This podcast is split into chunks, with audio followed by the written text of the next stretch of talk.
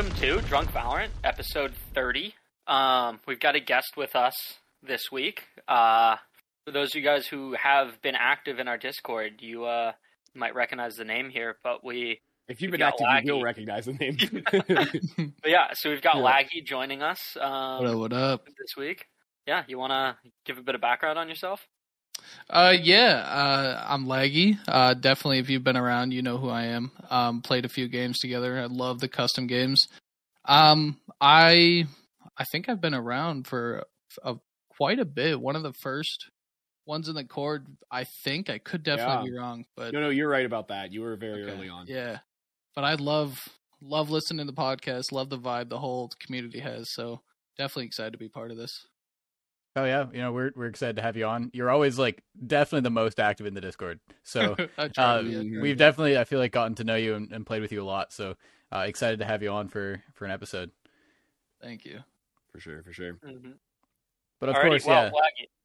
Laggy, um, I'm sure you know the number one rule of this podcast, correct? Oh yes. Oh yes. So, uh, what do you what do you got in hand? So I'm a very simple man. Um, I I'm probably more of a social drinker, not a big just drinker, just kind of like by myself. I went out and got some very simple Bud Light seltzers. Got a variety pack. I think it's called like tie dye something. Cool, But- cool. Yeah. Got some uh some twisted berry here, and then I got a couple others. There's a blue raspberry and a cherry limeade that I'll be sipping tonight. So I'm excited. Yeah, that twisted berry, at least the can reminds me of like the yeah, Smirnoff the Ice, Smirnoff Ice. Yeah, like the Fourth of are good. July, good. Like the They're good, berry yeah. Fourth of July one, the rocket pops. yeah, those are the worst ones to get iced with. Oh yeah, those I'm pretty sure they fucking only come in the tall boy cans, and they're like, I swear they're sweeter than a normal Smirnoff, which just Which makes it something, brutal to have to chug. Oh, they're way sweeter. Yeah. yeah. I mean, a normal haven't Smirnoff tried is tough too. But hmm You haven't tried the tie dye ones, but if you if you like them, Laggy, I might have to. Oh, check they're them out. good. Yeah, I cannot complain at all. Alrighty, um, Hunter, what do you what do you got in hand? Well, I uh, am deviating very slightly from what Laggy's got. I have the Bud Light Seltzer uh, Cocktail Hour series, Nice. um, which Nice. was actually recommended. Brick, I meant to check before the pod. There was someone. Okay, I'm gonna I'm gonna find it real quick. Um. Oh yeah, yeah. Okay, so not comp enough in uh, chat was saying that they work for Anheuser Busch, and so they were actually recommending these to me, and so I went out and got them, and they definitely don't disappoint. They have a lot of flavor. Um, one of the this one is tropical punch. I got a uh, lime margarita and a strawberry daiquiri lined up as well. It's like sort of like a lighter version of those cocktails. that sounds pretty good. Um, yeah, that does yeah. sound pretty good. should Do they should do we they be very much taste? That's what I'm thinking. Yeah. I think I think we need a Bud Light seltzer I think a sponsorship. sponsor Yeah. would be Yeah. sick. That'd be cool. Uh, Hunter, I gotta ask Yep. though, do they do they taste like the cocktails, or do they taste like, you know, like a, a seltzer or like a wine cooler that just happens to have the flavor of the cocktail? They, t- I think they taste like a lighter version of the cocktail. Okay, So yeah, not like it's the flavor is good. There's just like less sweetness, a little less of it, right, just which like is more perfectly volume. fine. Yeah. Mm-hmm. Alrighty. Um. Well, Chase, I know what you're holding, but you want to inform the other people what you got there? Yeah, I'm currently holding an R&B Brewing Company Peach Cobbler Sour. Um, pretty fucking good. It's got a little photo of like a like a window with a peach cobbler in it, and that's how I feel Cool. right now. Like I'm looking out at a sunny day, drink drinking this and, and eating some peach cobbler. Nice. It's pretty good. Oh, very nice. All right. Well, I got another uh, Phillips Brewing Co. Um, beer here. I've got a. I picked the the 650 milliliter bottle, so like a nice big guy. It's um Amnesiac double IPA. Ooh. It's uh, coming in at a nice 8.5 percent. Um, That thing is massive. Yeah, the double IPA, double bottle. God Yeah. it, it's it's pretty much what you think of when you think of big burly IPA. Um, Cool. Pretty much the Put some exact extra hair in your beard when you're drinking that. Pretty much, it's like basically the exact flavor profile you'd you'd expect. Um, it's pretty solid. I've also eaten like half a bag of chips today, and that's about it. So Heck I'm expecting it. I'm expecting it to hit like a truck on the empty stomach. I mean, you drink that for a couple weeks, you're probably gonna start looking like Paul Bunyan. That's great. Yeah, does it does it help me get jacked too? Yeah, of course. And, Yeah. yeah, Grow the beard out some more. Yeah. Beef Actually, you up. I actually just uh, shaved my beard fairly recently. You got to do some chops. Just keep the sides. Mm. That'd be The um, Cast with any other facial hair looks weird. You don't want to do it. You got to just shave the chin. Just the chin. yeah, just like right in there. Yeah, yeah. The um, God, who, the the Wolverine look. yeah, uh, yeah. Hugh Jackman. That's who I'm thinking Yeah. of. Now I will say, Cass, I didn't get to it because of a of me having a very busy week. But you know, given the fact that Laggy shared my opinion that you disliking Bud Light products was incredibly stupid, I, Mhm. I was thinking I should contact Chase and Laggy and say we're all drinking Bud Light products. And Hell so it's yeah. amazing that Laggy picked one anyway, even though I Yeah. yeah. not doing that. That, That was would- that would've been the good. I was I was gonna I was looking for someone. I'm like, wait, I have Yeah. to get a seltzer. I have to. Mhm. Yeah, I told Laggy earlier that it's uh anything was good as long as he could shit on Cass with it, and uh, Yeah. he delivered. Perfect, Yeah. yeah. There's also definitely a, a stroke of irony here in that our guest is the one person that's got the best audio setup here. Like I, the high, highest quality mic. I'm a little wannabe Yeah. streamer that doesn't stream. You know what I mean? Uh, we all then the the three of us here just using like weenie headset mics. Yeah, I'm glad I Got got my new headset a couple too. weeks ago. Otherwise, it'd be a much starker contrast. yeah. Oh, Laggy, have you already gone over um how you play in game? Like, I know we did a little bit of intro, but did we did we Oh. talk about like your your rank, your mains, etc. No, I so let's see. I got the game pretty much at beta. Um and like first first act when ranked hit, I like placed in platinum. So I was feeling pretty good about it. I was like, all right, whatever, we're going to push and push and push. Wow, that's impressive. Next act, next act comes, I get brought all the way down to like silver 3. Like the biggest ranked reset everyone thought was hitting, and then I push my way back up to gold. and then my other game that I play a lot is Madden. I'm a big Madden guy. I love football, always love football. You can see I got some of the Viking shit back here. So Mhm. took like an eight month hiatus from Valorant. So now it's just consistent. Ooh. I'm like teetering between gold and plat, but um, I pretty much main Omen, but I've started to kind of teeter towards um, like like KAY/O and Skye. Try to try to be more aggressive in my plays. So I've been enjoying that. Cool. Yeah. Alrighty. We just Very like playing nice. with Well- people better than us, so that's why we like playing with Laggy.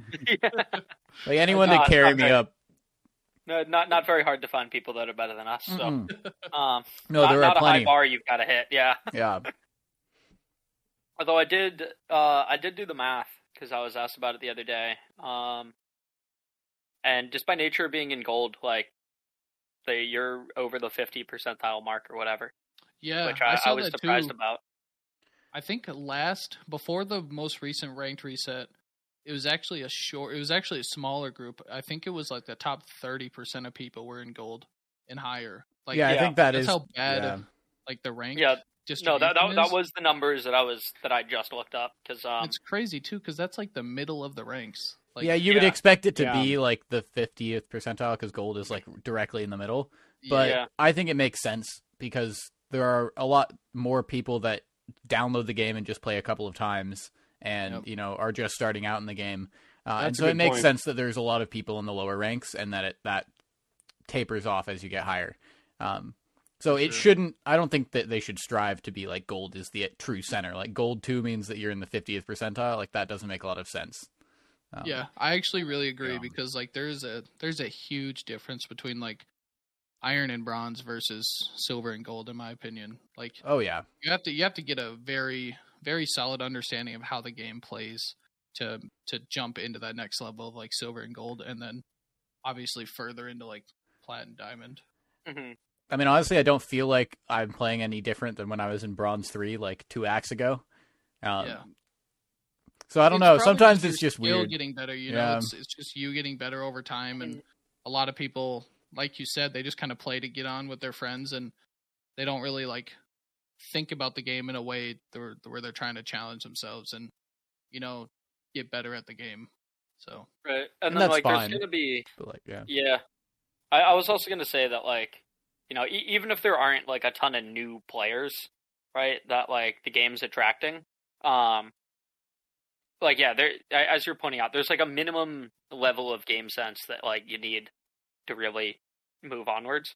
Because Yeah. like I, I think you can eat like I think it'd be possible for you to like drag yourself into gold just off mechanics alone. Oh, Right. 100%. Yeah. Just like I Agreed. I've got a ton of experience, you know, just playing FPS games like on a computer. I've got really crispy aim. Like I I think you could just drag yourself up to gold. But like after that, like you're running into other people who are in a similar position. Right? Yep. And that's when understanding how the game works, understanding timings, like general strategy, stuff like that really comes Yeah. into effect.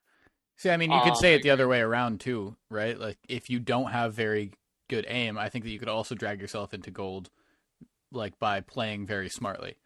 yeah, that's Right, like, like- I'm like- my mechanics. I actually agree. point. There's a lot of people you see Yeah. like in plat diamond that like you're like questioning their aim. It's like how are you in this rank? But they have a different way of thinking about the game to where they are a lot more strategic and their aim just doesn't have they just don't have to rely on it too much.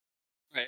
I was gonna say with like take aim out of the equation. If you play like really intelligently and use utility really well, like you could get much higher than gold because if you shoot someone in the back or in the side, it doesn't matter if you get that one tap headshot.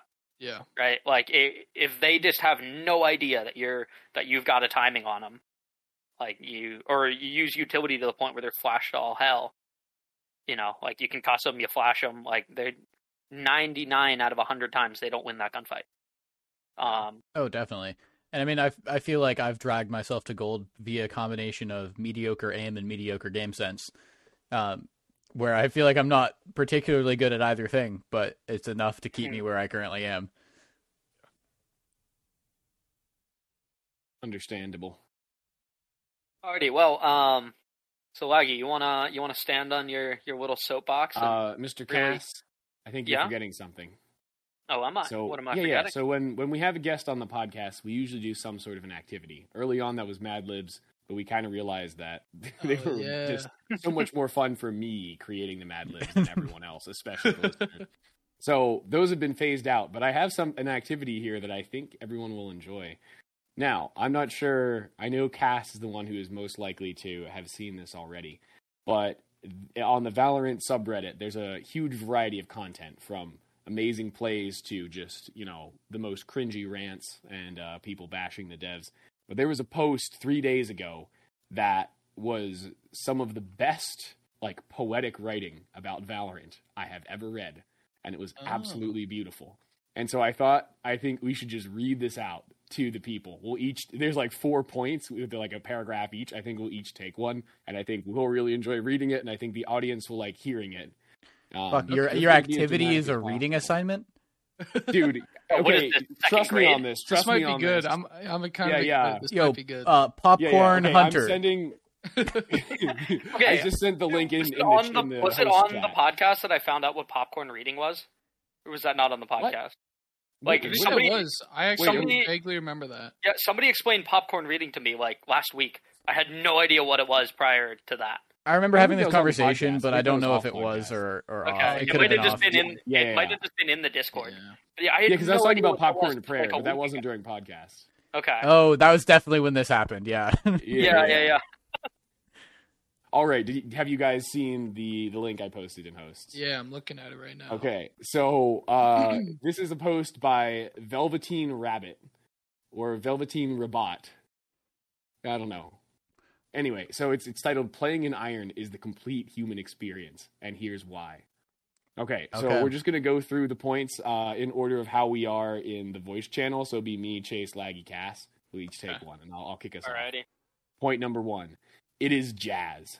Lineups don't exist. Instead, players improvise their utilities based on their mood and the current situation. You'll never see them use those utilities in that exact way ever again, and that's what makes them magical. Tear away the veneer of practice and learned habits, and you have raw human expression. Viper walls cast seemingly at random, Sova darts that give more information than they get. An ambitious sage who learns to place her wall on top of boxes can be found proudly standing atop a new box every round. this is amazing. isn't Yeah. it? I haven't heard this at all or, or read Yeah, this I, before. I was gonna say Yeah. I, I, I did see this post, Hunter. You were correct, so I I, I do know it is in it. But That is awesome. Mhm. Yeah, so Chase, it's over to you for the next one. All right, number two. It is Mhm. human connection. Duels are just that duels. There's no TTK, there's no reaction time. Two players meet each other like vagrants in the night. Their friends are far away, they are strangers to each other. They unload an entire clip at each other, sometimes all at once, sometimes in bursts between peeking and hiding. They cut each other's hair, they lick each other's toes. By the time that one has killed the other, he has come to view his fallen opponent less as a stranger and more as a deep companion in a brutal world. He feels grief and mourns the loss. Oh my god. This is awesome. Yo, All right, so number three, it teaches contentment. Iron players know every feeling. We are the tiniest fish in the ocean of Valorant. We are the minnows, and it's the poor fish between us and sharks who come into our little pools and beat up on us when the sharks are through with them. But we accept it, and instead of passing on this trauma, we sub- sublimate it down within ourselves and become stronger, though not better. We have died to the last bullet of a full Odin spray. We have been caught with our knives out. We have peaked angles that were clearly being held by a sniper. And we have wasted a full clip and then been killed by a frenzy, a stinger, or a slurry of Guardian body shots. We have watched someone reload their gun in front of us and then kill us with the same gun. We have felt it all. We did it again the next round, and it's okay because we have found peace. Though we did it again the next round is so good. they just don't learn. I think the best line in this entire thing is "We become stronger, though not better." yeah. no, I, I love the we've watched someone reload their gun in front of us and then kill us with it. Oh, Dude, everyone's had that experience. Every everybody Oh, who's yeah, played yeah. Valorant has that moment when you're sitting there, you're spraying a guy down, and you're just Yep. staring at him, strafing Yep. back and forth, putting that clip in, and like you just know it's gonna happen. Like I'm halfway through my Yeah. spray, and I already know what the result is. you know you're gonna get one tap from their second clip.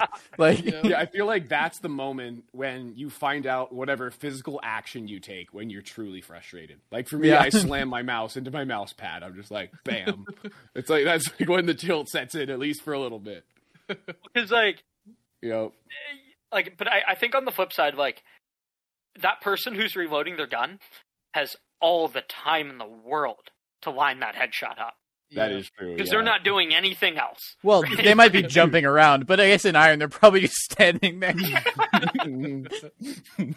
so like, i suppose yeah you could bunny hop back and forth trying to dodge bullets but That's not an iron. yeah. it's like you're just standing there reloading your gun and you've got hours to just line that headshot up.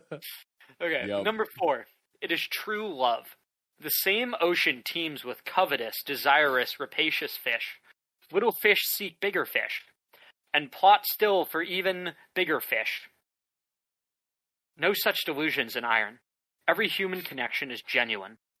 Girls love boys for who they are and not their skill which which is little and vice versa and vice versa and versa versa. Oh i totally misread that but we're gonna ignore it. Um there are no clout chasers no rank chasers. No one adds anyone else in iron with the false hope that they'll be carried to diamond.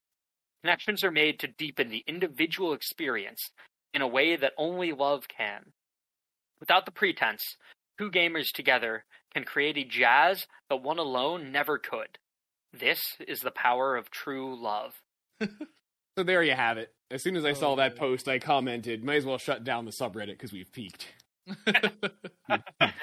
yeah, this is it.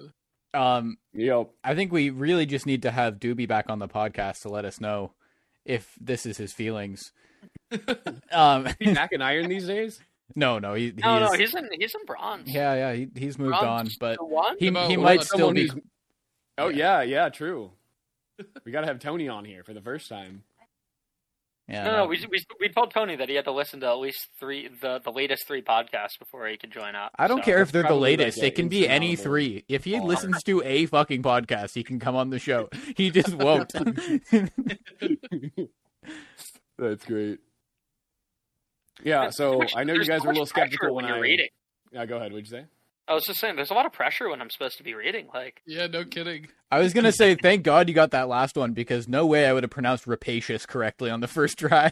Yeah, I was impressed. That was, was that was pretty good. Yeah, I know you guys were skeptical when I said it was going to be a reading, but I thought you guys would enjoy it. covetous this. so- and then rapacious, Yeah. like back to back. Like, they're really testing my Yeah. vocabulary there. And the ones that tricked you up were uh, were vice vica and verse versa. Yeah, they're they're just being a little goofy with that one. Yeah. They're clearly Yeah. just Yeah, yeah, you it was vice versa and vis vica and versa versa versa verse versa. Yeah, Yeah, versa, versa. yeah. Like, dude, That's a tongue man, twister. like, You're getting a little wacky there with that one. I, I tell you that much. uh, Yeah, I think also really just another like. way of saying like over and over and over and over again. Yeah, Yeah, Yeah. Yeah. I also love the line: "Girls love boys for who they are and not their skill," which Yep. is little. yeah. uh, yep. yeah, no, pretty good, pretty good post. And. I like it's funny because I think that most of us have had an experience like this, even if it hasn't been an iron. For me, it definitely Dude, I've was had an this iron. experience in gold. Like Absolutely. you just unload a clip at somebody, they unload their clip at you, and you're just standing there like, oh, what do we do now? And you guys just both reload in front of each other. Yeah. I've had that experience. you you both have a secondary Yep. weapon too, and it just does not come into your mind. out. Yeah. I, I don't understand how, like, because I, notice this all the time when I'm watching Chase, how his mind doesn't go, ooh, classic, Chin. Never. Like, Yeah, I how never do that either. Never. Like, I yeah. And like I don't know. I, I've had the problem whereas um there was a brief period in time after I had become just a full degenerate chamberman. Um and then chamber got locked and I had to go back to the Jett Yeah. and I got into a gunfight and I was spraying somebody down and I ran out of ammo.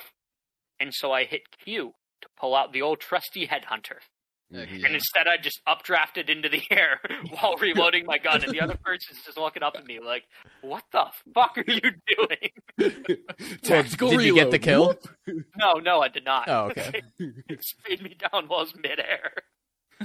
Oh. Yeah, but I, I, you know what's really interesting about the idea about point number two there is that, you know, even though it's maybe a little bit dramatized in this, like, I will say that there is a there is a real human connection there where you have a duel where both you and the other person just do something stupid.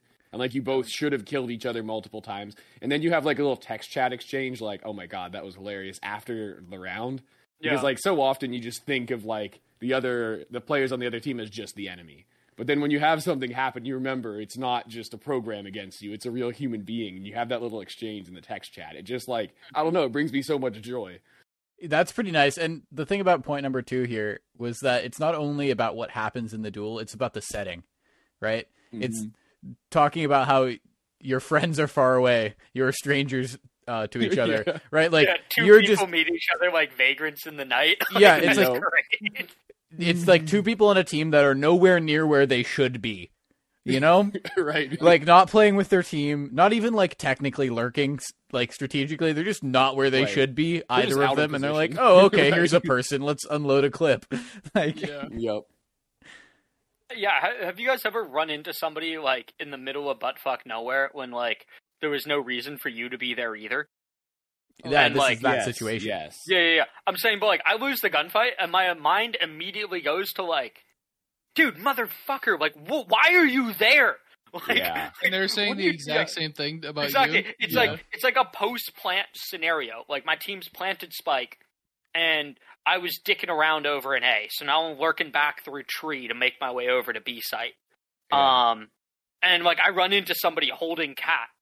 It's like, dude, like, first of all, it's like, what are you doing there? But second, like, yo, what am I doing there? Yeah. I, I should not have been there either. Yeah, you you- bring that up. I had a game on Bind where I was playing Yoru, and there was a Cypher on the other team. And when I was on defense and he was on offense, we were both like lurking most rounds if if I if they didn't come to my site. Um, and we would just run into each other in the weirdest places.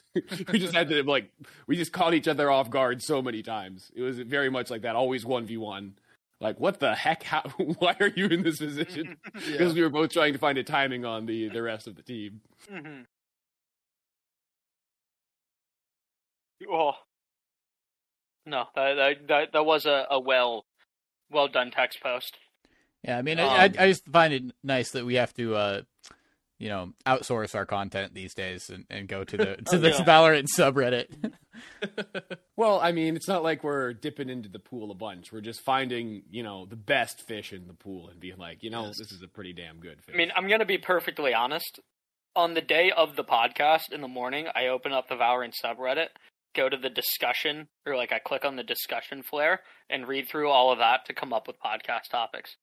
Nice. So like, like Really? Chase, I, Wow, I gotta there say, is- I've been I've been doing this for a while. I had I had no no idea. idea. you would do that. I thought you were just That is like wild. you know sleeping like mid mi- middle of the night. You have like a vivid dream and you wake up in a cold sweat and you're like, "Holy shit, I have an idea." And you I have to like write write it on your notepad that you Yeah. keep by your bed for such times. Uh, there have definitely been times where like I get off the podcast and obviously I'm somewhere between the realm of buzzed and drunk, and I have a great fucking idea for like, oh, we should talk about this next podcast, and then I don't write it down, and then like I wake up the next morning, I'm just like, well, that's gone. Like- never get it That's isn't that the worst feeling when you like have an idea and then all you can remember is that you don't have the idea, like that you had it, but then you don't Yeah. anymore. Yeah. Like, ugh. Most of the times when you're drunk when you have that idea, it, the idea probably wasn't great in the first place. yeah. yeah, it's very true. What? Dude, drunk me is actually very responsible Well, okay. wh- Which I mean, that's a you are you lie. level-headed. Okay, because because Cass, it's it's funny. It's funny. Like I've noticed over time, you have like a line where like you can get like many drinks in and seem like not that different from yourself at all. But then there's a certain point at which you get drunk. yeah.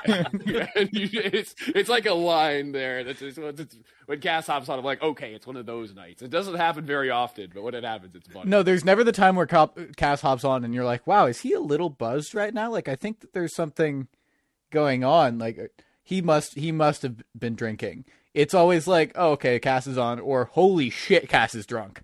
Yeah, I think the range is something like three to twelve drinks, Yeah. where you can't tell what it is in there. But like sometime after that is when it's like, oh, okay, here it is. Uh, Yeah. but yeah, never lost phone, wallet, or keys. Beautiful, beautiful. And you better knock well, on your from desk that or something. cast, oh, I wanted to interrupt to you know bring up this Reddit thing, but now we can get back to Yeah, so looking Laggy, uh, it, is now the time for you to stand on your, your dinky little soapbox and Okay. preach preach to the, the So I gotta- masses. I got a couple things. We'll start with this one. Um, it's kind of a hot take. I, I like think. Sentinels are going to bounce back to be a top three team next year for 2023 VCT when franchising starts. And Shaz will not be part of that picture. Oh, Mhm. that is a hot take. So Icy. here's my reasoning. Obviously, I think it's pretty commonly uh, thought that Sentinels are probably going to get a franchise spot. Um, despite recent performance, they are they're still kind of the team of Valorant. Like they as a team are kind of the faces of Valorant. Like they had that everyone thought that it was going to be the Sentinels era, right? And they kind of had that. Um but like after this group stage, it's still not looking very likely that they're going to make it through. Obviously, they have a lot of things that kind of have to happen. Um, but I I really do think that after this group stage, if they don't make it, it would be very foolish of them to to not make significant changes to their team.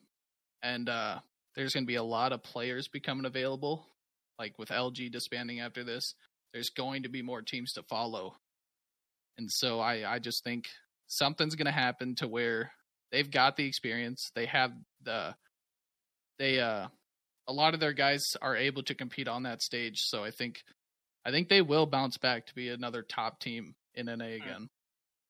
I mean, so here's what I think is going to happen, right?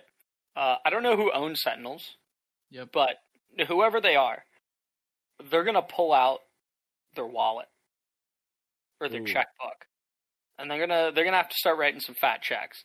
So basically, what I think they're gonna need is they're gonna need a to buy out Yay, right?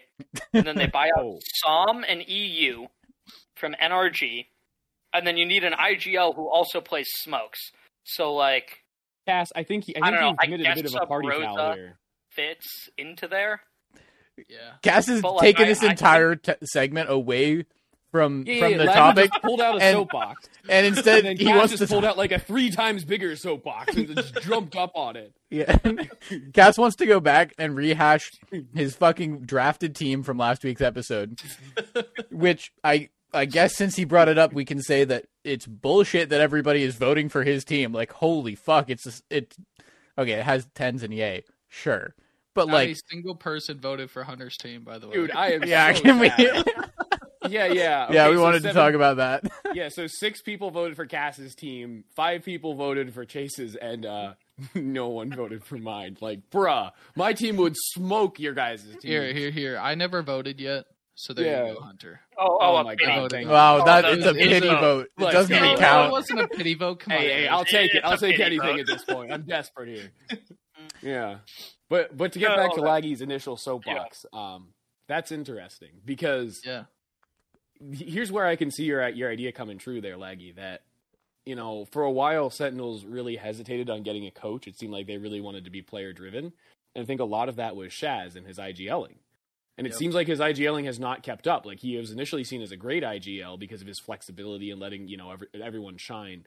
But it seems like whether that's because of streaming, like people like to throw out, or just because of the meta passing him up, like Sentinels strategically have just been outclassed recently. So maybe moving Yeah. on from him would be a good idea. Like I can see what you're saying. yeah. I think so. Actually, Shaz just tweeted. I want to say yesterday. He um, let me pull this up real quick. He tweeted something along the lines where he was actually streaming thirty percent less. Um, th- these last couple, like this last month or so, and he was still kind of puzzled on why he's getting so much hate. And it's like, it's not. I don't think people are hating him. I think it's just people are so frustrated with their performance, and with him being the IGL and him being the most prevalent streamer, that's just who they kind of go to. You Yeah. know, you know what I mean? Like, because because like you said, they he was the IGL or he is the IGL, and I mean, in a sense, he was their coach. He was putting in uh double overtime, triple overtime because he would practice, he'd put together strats, and he'd stream like eight hours a day still. And it's like, it's like that's a lot for somebody. And so I really do think that he's gonna make that decision. He needs he's kind of like hinted at it in his streams, whatever. That um, I think he will leave. He's gonna step down and he's gonna focus on becoming a content creator because he's already got such a massive following. It'll get rid of the hate, or at least the bulk of it, I think, and it's gonna allow Sentinels to kind of thrive and become that top team again. Oh, I like okay. I I don't know who is the like highest Valorant streamer like in terms of views. Is it Tarik? Tarik, yeah, hundred Yeah. Okay. So Tarik I, I don't at watch. times gets more viewers than the actual Valorant stream. Like in the yeah, watch like, party. That I, yeah. yeah. in the watch parties that I knew, but like Yeah, I so like I feel like yeah, like there's probably no denying the fact that ShahZaM just makes more money streaming yeah, than he does by being a pro player and like I guess to a certain extent it kind of goes hand in hand because if he if Sentinels didn't win out like Masters 1, Masters 2 in like the first year of competitive Valorant, like he probably wouldn't have that following. But like now he's got that and there's just no denying that he makes more money yeah. Streaming than like he does by being a pro player. Um, and so yeah, I, I feel like that that's always hard, right? Like you, if you look at any other major sport, um, like I, I hockey's just happens to be the one that I know best. But like, there's the only ways in which you make money outside of your salary are by like you know like sponsorships or like by doing ads and stuff for like companies, right? And Yeah. so like it, it's a known thing that if you play for the Toronto Maple Leafs, they've got a massive following. You're more likely to get really good like sponsorship deals. Um, like that, it, it's just kind of like a known thing, right?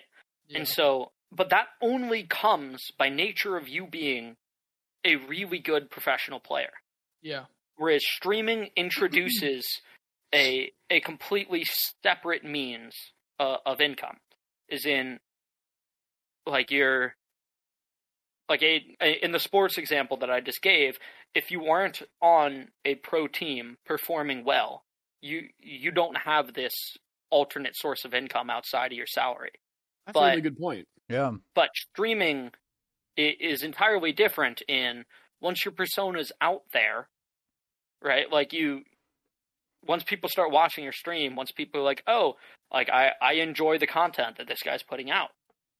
Like that that income that you're gaining is is now being somewhat separated from your like professional career. Yeah. Yeah. Um, and I think ShahZaM is definitely at the point where it, it, it's kind of taken like that's kind of the bulk of the money he's making. Yeah, I It's, uh, a hundred percent agree. I think the only reason he's competing right now is out of pure love of competition.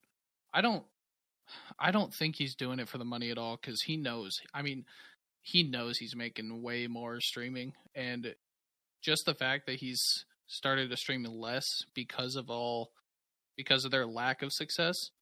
Like you can tell he still really cares, so it's going to be a huge decision for him. But like, I just think it would be silly of him not to just step down and just just start streaming. You've got the following, you've got the personality, you've like he's going to be very successful regardless of if he continues to compete or not. Yeah, I mean a couple of things. Like I I like ShahZaM, right? I I watch his streams sometimes. He's entertaining.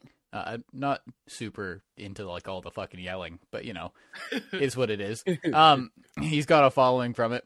But if you're streaming eight hours a day and you cut that down to thirty, like thir- by thirty percent, um, you're still streaming too much to be doing all the other shit that's required of him, Absolutely. right? Like you just Yeah. can't do that uh, sustainably. Well, well, Yeah. Chase, I'm gonna half push back on that to say, do you know like how much the average Valorant player practices, and like if that is necessarily true? That if you stream for five hours a day, does that cut into time that other people would be spending differently in terms of preparing for Valorant? Uh, I I don't know, but I I do know that like there are teams such as like the guard that have very rigorous practice schedules, um, and For months. and That do like boot camps for at least eight hours a day every day. Yeah. They they train six days a week, um, doing scrims, doing other other things because. You know, when you're outside of scrims, you still need to like come up with strategies, work on lineups, etc. Um, and so I, I feel like if you look at Sentinels as a team, right, they have the individual components, right? Like you have TenZ who just fucking pops off, right? You have Yeah. you have SicK, you have Dapper, um, you have Kanpeki, who I think is an incredible player, and Oh yeah, he's going to be around for a while. there's a reason why I put him on my like drafted him onto my team last week. Um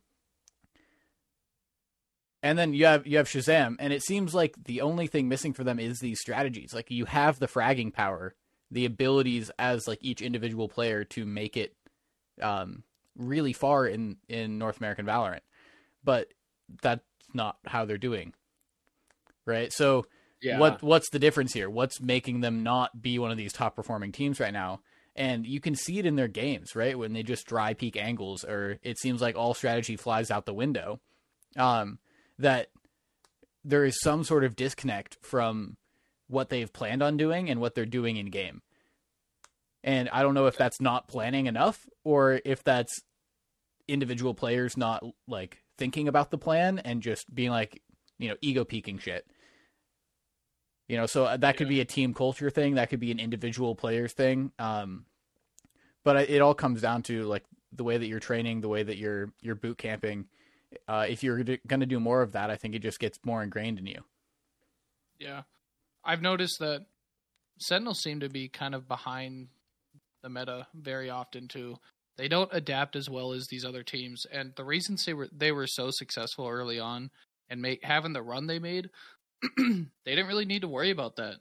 The game was still very young. It was it was within the first like year, uh, maybe more, and these teams didn't have like a like a very hardcore understanding of how the game was, how these agents played these strategies. All like the they knew lineups obviously because they're I mean they're pros, but like Sentinels were just overpowered mechanically mechanically wise, and so like now all these other teams have gotten to their level and have surpassed their level.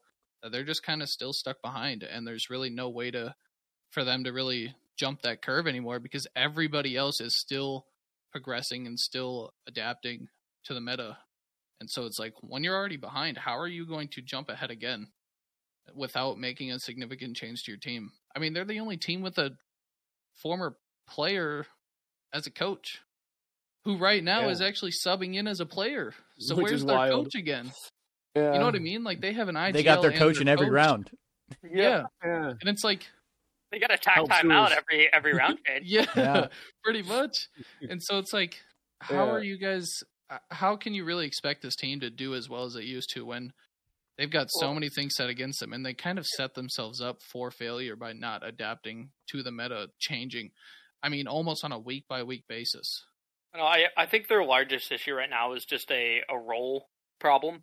Um, because at least like now I don't watch any like streams on Twitch, so the amount of information that I have here is obviously taken out of context, just on somebody clipping like a one to two minute clip somebody stream and posting it on YouTube, and then Yeah. that gets added to my recommended feed. So like, I will admit that a lot of the information I have here is probably taken out of context, but I I know that, or from what I've heard, it seems like TenZ has voiced interest in, you know, using other agents, right? Like being like playing playing Chamber or um, like I know that was a big one. He wanted to play Chamber, or he wanted to when Neon came out, he was interested in trying out Neon. You wanted to Uh, be the one of the first to try Yoru Yeah. yeah Which I respect before for. before the rework. Right. And Yeah. like it, it, like the clip that I'm particularly referencing is somebody who went through or like he went through his like you know just competitive match history or whatever Yeah. and dude absolutely pops the fuck off on chamber right like and that's going to happen when you take one of the most mechanically gifted players in the scene and put him on an agent who excels based off you know mechanical proficiency yeah. um, but he can't do that simply because the roles are very stagnant on that team, right? Like if he's Yeah. not playing your Jett entry, somebody needs to entry, and yeah, and, and and even Dapper- worse, you know, sometimes he's forced onto the Raze where he has done really well, but he also is very inconsistent. Yeah, Mhm. he is so inconsistent on the Yeah. Raze. It's either very Right. good or very bad. There's he's never had a mediocre game in that role. Ever. Um, but like I, I think one of the large problems is like you, you've got ShahZaM, who in theory should be pretty good on Chamber, right? Yeah. Like ShahZaM was the was the primary opper for the team before TenZ joined, um, but he finds that he can't IGL from that role, which I don't know what IGLing really consists of, and so I can't really fault him for that, right? Like if he's going to say, "Hey, like I have a really hard time doing what my job is when I'm playing this agent," you know, like that that's a fair point to bring up. Um, but because of that, it, it it seems like the roles are very stagnated, and they can't really get out of that because they they need TenZ to entry, um, and and it it, it seems like they don't have the flexibility that some of the other teams have. Um, and it, it seems like uh, a, lo- bunch of these other teams that are currently towards the top of um, like the North American Valorant scene have more flexibility in which roles different people on the team are capable of playing, and that allows for you know you to swap your team comp up based on maps. yeah. And so I feel like that's something that Sentinels really struggles with, like the inability to change the roles and the fact that there there are what seven maps in the game right now. yeah. Yep. Like you don't the same team comp isn't going to work for all of them. And so even if they could create a team comp on a map or two that really really works for the roles that they have available to them, one of them is going to get banned out. And so then you only got one, right? Yeah. it's like I, I feel like they've kind of you know dug themselves into a hole with that, and I, I definitely agree that like something's got to give.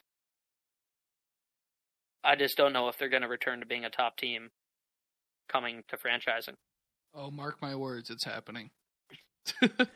So you think you think, and I, I agree with that. If they make changes, right? Like your Yes. whole point of Yep. this was that they're going to come back in the next season, um, and perform a lot better. And I think that yes, as long as they make changes, They have Um, to be significant too. They can't be one player out like they did with zombs. They took zombs out, they brought Kanpeki in, and it was confusing because zombs is their controller. For a long time, he was considered the best controller in in the world.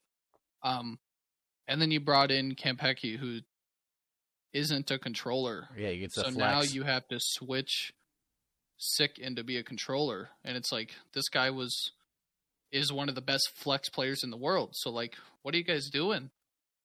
It's yeah. I don't know. It's it's they've tried to adjust and they've tried to make changes to their roster, but they're not doing it in the way that they should be. And no, Yeah, I, I I, would- do think I would agree. Um, I have thoughts about both what you said, Laggy, and what you said, Cass. That um, when you're talking about the role problems, Cass, I, I thought of Hundred Thieves, where um, for a while when they had Hiko, nitr0, Steel, Ethan, Asuna, um, it worked all right for Asuna to just always play Duelist. But then when they started mixing things up, him always playing Duelist worked a lot worse. Um, and so with the newest roster, they've moved him to that flex role and had Will as the duelist, and that's worked so well. Austin has That- been thriving in that role. It's been Yeah. so fun to watch. I, I totally agree. He's my favorite player, so I'm very biased, but I would wholeheartedly agree that I've loved seeing him bring that aggression to the KAY/O and to a lesser extent the Skye. So like, you know, that's the kind of thing that Sentinels needs to do to like rethink. I'm not saying just moving TenZ to flex will solve their problems, but to rethink like what roles do we need to to fill? Do we have those people on the team right now? And if not, let's rethink the team and then let's slot everyone into a role where they're comfortable and will be set up for success. Yeah. You know I, I i think there's like and you know to to harken back on like you know just comparing valorant to cs um i feel like you know in cs you kind of have more stagnant roles right? Because despite the fact that the map changes like you're, you're still playing like there there's a default kit and everybody has access to that same kit. You get you get flashes you get smokes you get you get mollies right? Um and so you can play the same role on every map. You can be your team's primary entry. You can be your team's um like you know like secondary entry. You can be the team's opper. Uh, you can be the lurk for your team. But because Valorant has different agents, I think a, a very underrated you know characteristic is just flexibility.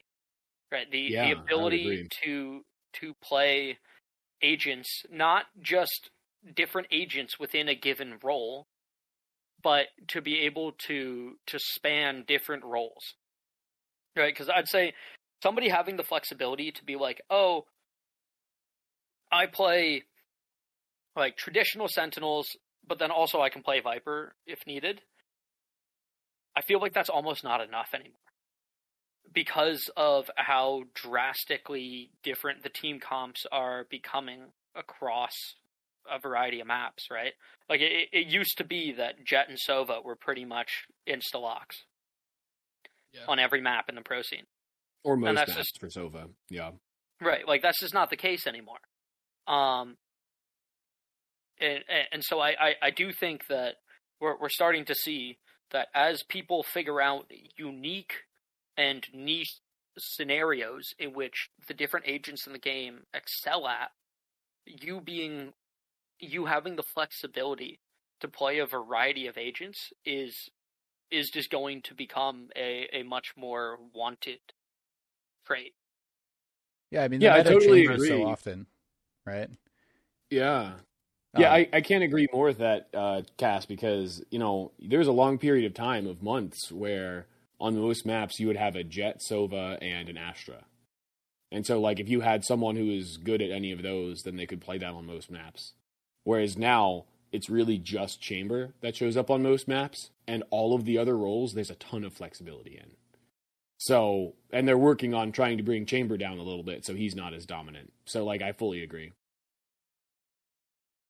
Yeah, and it is all like I find this all like a little um I don't know if ironic is the right term because uh, I I'm all, I'm thinking about the guard right now, right? And Yeah. the guard came up in a time where the meta was really good for them. You know, playing Astra, um, playing like a bunch of roles that you would not consider meta like at this exact time. And when they tried to adapt in the first couple of weeks of group stages here, they didn't do very well at it. Um, they couldn't really adapt to those roles, and so then last week and this week they've gone back to their um, like more traditional comps, which might not be fully meta, but everybody's comfortable in those roles, and they've started looking a lot better again. Right? Well, they did lose this week, right? they lost this week to XSET in a very very close match. Yeah, it was Okay. very Like it was Yeah, I really didn't- I didn't really good games. Um, but I would say that yes, I, while I agree with you know being flexible and keeping up with the meta is really important, and that that's a um, you know that that's a, a good thing to have for your team, but it's not the most basic like component of it. I think that just feeling comfortable on your role is the most basic, as we could see as like with guard as the example. Um, so it, it's kind of a, a weird balance where you know maybe they're not doing as well as if they were all comfortable on the current meta, but for them it was more important to uh, to fall back into their comfortable roles, and now they're popping off again, yeah. Right? And they're still being extremely competitive against teams who are playing with a new meta. Yeah, and I I kind of want to rebuttal the what I'm starting to see with the guard is they're I would argue that they're going to start a sort of um Sentinels esque kind of uh I don't know what the word is, but they're kind of going in that direction Trajectory. with with Sent yeah with yeah trajectory. Thank you. Sentinels they got super comfortable with their comps. They ran the same comps per map all the time, and they were winning and winning and winning. The guard before Iceland were winning everything with the same comps that they were running on every single map, and nobody had an answer. When they tried to adapt in Iceland because of these different teams around the around the world, they fell apart. And in the group stages, they continued to try to adapt, and they weren't doing well. And like you said, they went back to what they knew, what they were comfortable with, and they won finally. And this weekend, they had a very close series. And I think comfortability will only get you so far. Um, while it is so nice for the players to not have to worry about trying to change how they play, trying to change how they think about the game, you have to be able to do that, and you have to be able to do that quickly because just because of how often the meta is changing. And so, like, I, I do think that comfort comfortability is the most important, but I think adaptability is right there with it.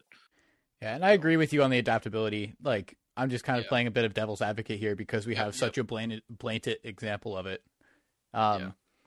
and so it's, I don't know, it, it's just interesting to look at that and be like, oh, okay, they can still be very competitive, and you know, even if they can't get as far, like it means that changing to the newest meta isn't always the best decision. Correct. I agree. Like I, I do think that's a very healthy game state, right? Like I, I much prefer to see non-mirror matches. Like Oh, when it yeah. comes to pro play, um, and like yeah, there, there was um, I think I brought this up before, but I, I was kind of out of it. Uh, we been hungover while I was just lying in bed, kind of listening to this guy talk about it. Um, I, I think it was Thinking Man's Valorant um, going over this the agent win rates, um, but like specifically focusing on non-mirror matches, right? And and talking about how there are certain picks that are currently not meta that seem to be really excelling currently, um, and it m- might be because they are not meta that they're really excelling. Who? Um, Who- who Yeah, such as Oh, like Killjoy on Icebox. Killjoy on Icebox has like a, a 75% win rate in a non-mirror match. interesting. Um, as That's like one of them. surprising. Whereas, whereas Breach, on the other hand, Breach on Haven in non-mirror matches has like a 30% win rate. Because at a certain point, teams get used to like the meta agents. And so, like, yeah, like, the- ra- yeah, exactly. Like the the thing is, like, a ton of people have started playing breach or breach lately on on Haven, and I I think the initial thought process was, as Astra has fallen out of the meta, and there's such an emphasis over a main control. Breach gave you a a cheap and easy way to try and gain a lobby control. And so I think that's for the most part why Breach started getting picked up on that map.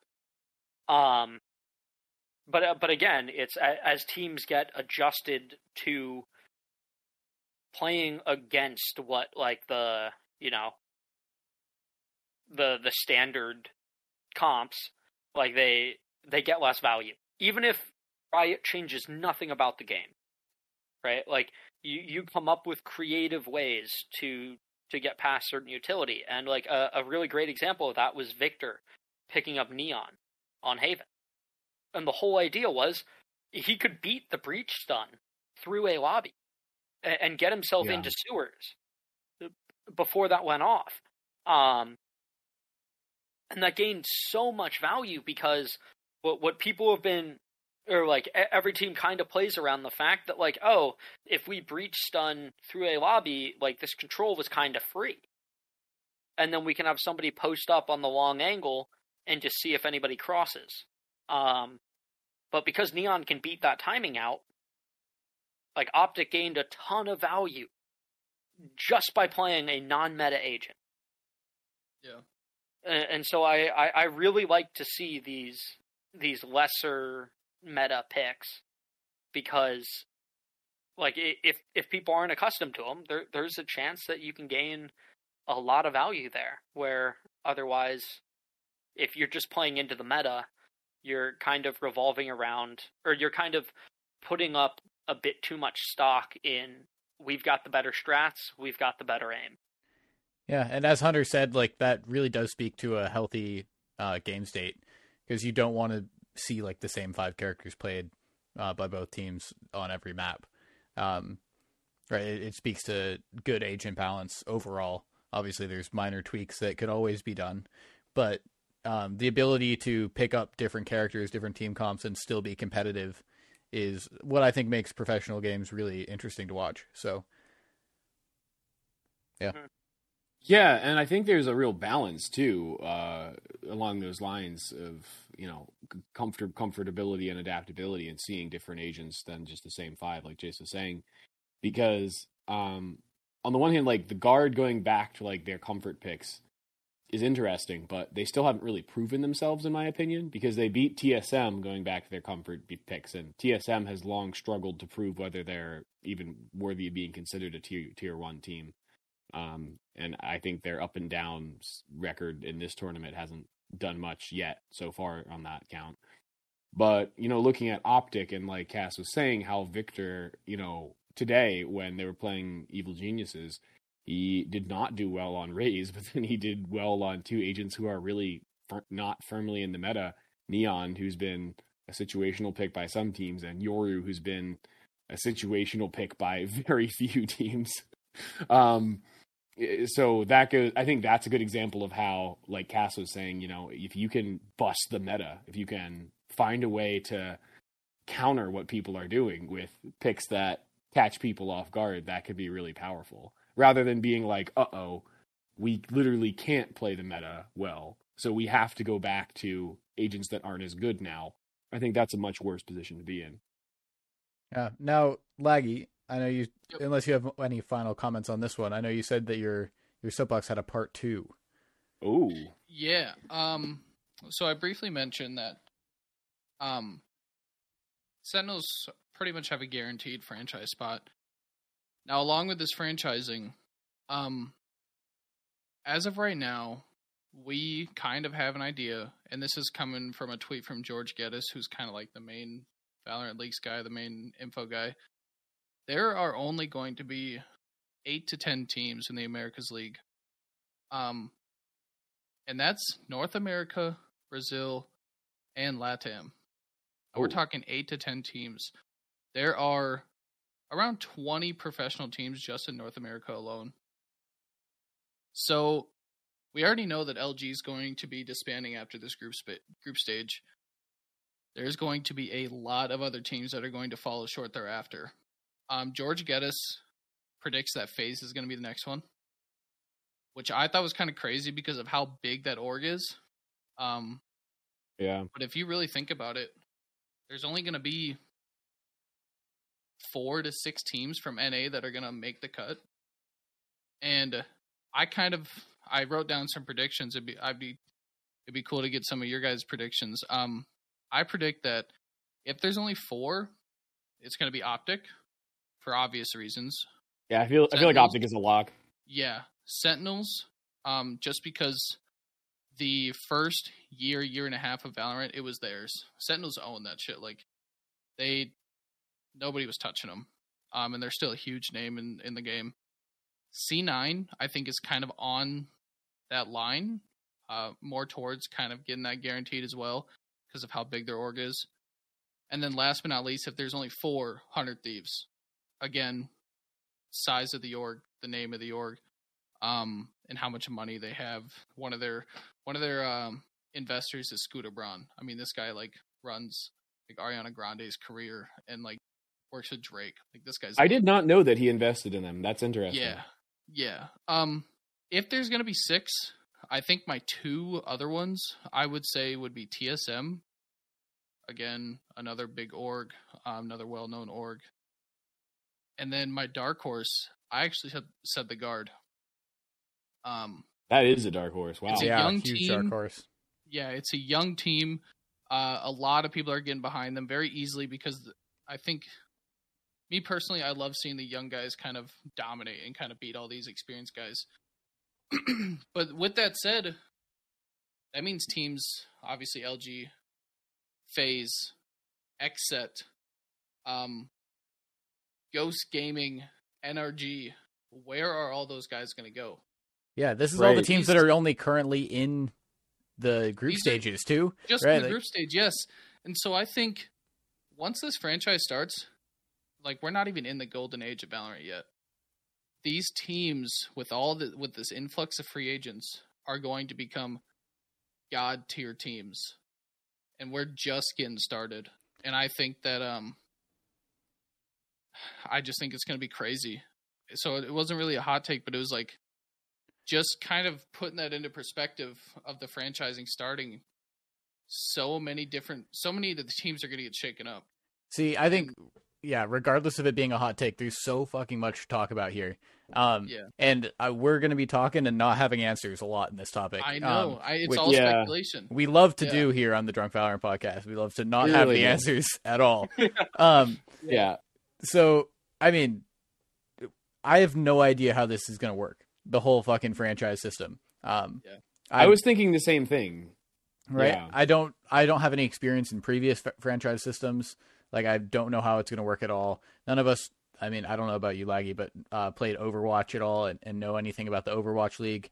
But I know that it ruined the game for them.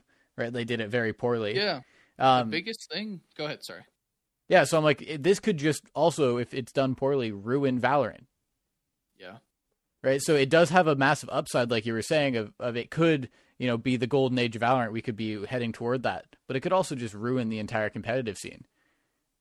Yeah there needs to be a way for the teams that don't get the stipend which is a whole nother thing from riot they need to have a way to compete their way into the system there needs to be uh um what's the word those doors that just spin Revolving well, door? It, Yeah. yeah, Pretty but much like just I a think revolving door of I- I think teams the that term need to you're be going looking- in and out. hmm I, mean, I think the t- term you're really looking for here is uh, uh, what is it? It starts with an R. It's uh, like Revolving door. no, no, it's not regulation. I, Yeah. fuck, the word was on the tip of my tongue. Relegation. Relegation is the word. Relegation system, yes, that's exactly Yeah. what I was thinking of. But it's Uh, like, because like I, I know that that soccer well- has that. yeah, if you don't do that well, you're gonna have the same teams competing over and over again. There's gonna be teams that dominate and teams that can't get over that hump, and then you're gonna look at you're gonna see like now, right now, Optic is at to- is on top. Sure, we just witnessed them lose to EG, which shouldn't have happened, and we were just memeing about like, oh, Optic sucks now. They're they're they're washed. EG number one now, but it's like you're gonna get to that point if there's no way for these for these former tier one teams to get into the system of just just domination from other teams and I think we spoke about it earlier, but like, how are you going to have all these teams compete without a huge ping diff? Like every single event. Yeah, is how does this to be on work? LAN. Yeah, I think Yeah. every. Uh, actually, I actually pulled this up. Let me, I think I still have it. yeah. Like, are Yeah, you um, always competing in LAN events? Are these teams traveling all over like North and South America to compete here? Like, yeah. this So is every- weird. Yeah, I have it right here. For Valorant, these leagues will be the pathway for international tournaments such as Masters and Championship Champions. The partnership system, which was announced on April 28th by Riot, will begin in 2023 with three international leagues, which will all be hosted on LAN with live audiences, providing health and safety guidelines are met. Um, yeah, and then it just goes into each each uh, league. It's going to be the Americas, and then it's going to be Europe, Russia, Turkey, and MENA will make up a second league, and then Southeast Asia, Korea, Japan, South Asia, and Oceania. Like, dude, there are so many teams that are just gonna be broken, Yeah, and they're like all gonna I, fall from tier one to tier two, some tier three, because Well, will you even have a tier two or tier three scene? That's the real exactly, question, right? like if there's no relegation system, then what's Yeah. the point of yeah, like like EG, right? Who we just saw beat Optic today yep, would not have existed if there was franchising. no chance. Well, my okay, so my big question is like worst case scenario, which would be a truly bad scenario, is that like the franchising is locked down. So Yeah. like you know, I'm pretty the sure it is tournaments are down. well. Okay, well, what I mean by lockdown is that you know the only teams who are competing in these tournaments to get to the international LANs are the franchise teams because like Yeah. if you imagine like sure the that's how it works, though. Okay, shut up, Cass. I'm not done. Okay. so, so like, if uh, you know, Laggy and I both follow the NFL very closely. This is nice because I can make an NFL reference and not be the only yeah, one who yeah. who cares. so, like, if you had like, you know, if the entire NFL was like, you know, Lions, Jaguars, and then like, you know, like Rams and uh, I don't know, like, pay, yeah, Chiefs, like Rams and Chiefs, and then pick two teams in the middle that are kind of like in the, like okay, like they have a shot at stuff. Like that would be really boring to watch. You're gonna have the same teams winning Uh, were and you over. gi- were you giving the Lions as an example of the Why- shitty yeah, yeah, teams? Their Why- why did- yeah, Lions yeah. are Come on, yeah. don't do me like that, man. Lions. but Don't- like, don't- also, yeah. Don't stab me in the heart like that. yeah, no, wait, do you like the Lions, Chase? If I had to He's, pick, he's a Detroit dude. Okay, well, here's the thing. I actually like the Lions. I, I'm kind of rooting for them as like an underdog team, but like they've been so bad for so many years, and like even this year, like they don't have a ton of talent. So like, but like Yeah, the so- point is that you would have a lot of games where, you know, in the NFL, it does a great job where they have a salary cap and a salary minimum. So like the teams are all very com- competitive financially, but they're just some teams that aren't well run. So you have situations where if that was the league, you would have a bunch of games that would be like, well, I know who's winning this game. Yep. And then you'd have a couple games that mattered. So like I really hope that there's a way, unlike the NFL, which has enough teams where it doesn't matter that it's franchised, in this case that there's a there's a way for teams to have the financial incentive to compete and have the opportunity to compete, even if they're not, you know, one of the franchises. Yeah, kind, That's kind where of the a non, stipends come in. Yeah. kind of a That's bit of a non thing- sequitur. Yep. But um, for the for the NFL, Mhm. is there a slight bias towards uh, Florida teams being on average better? What?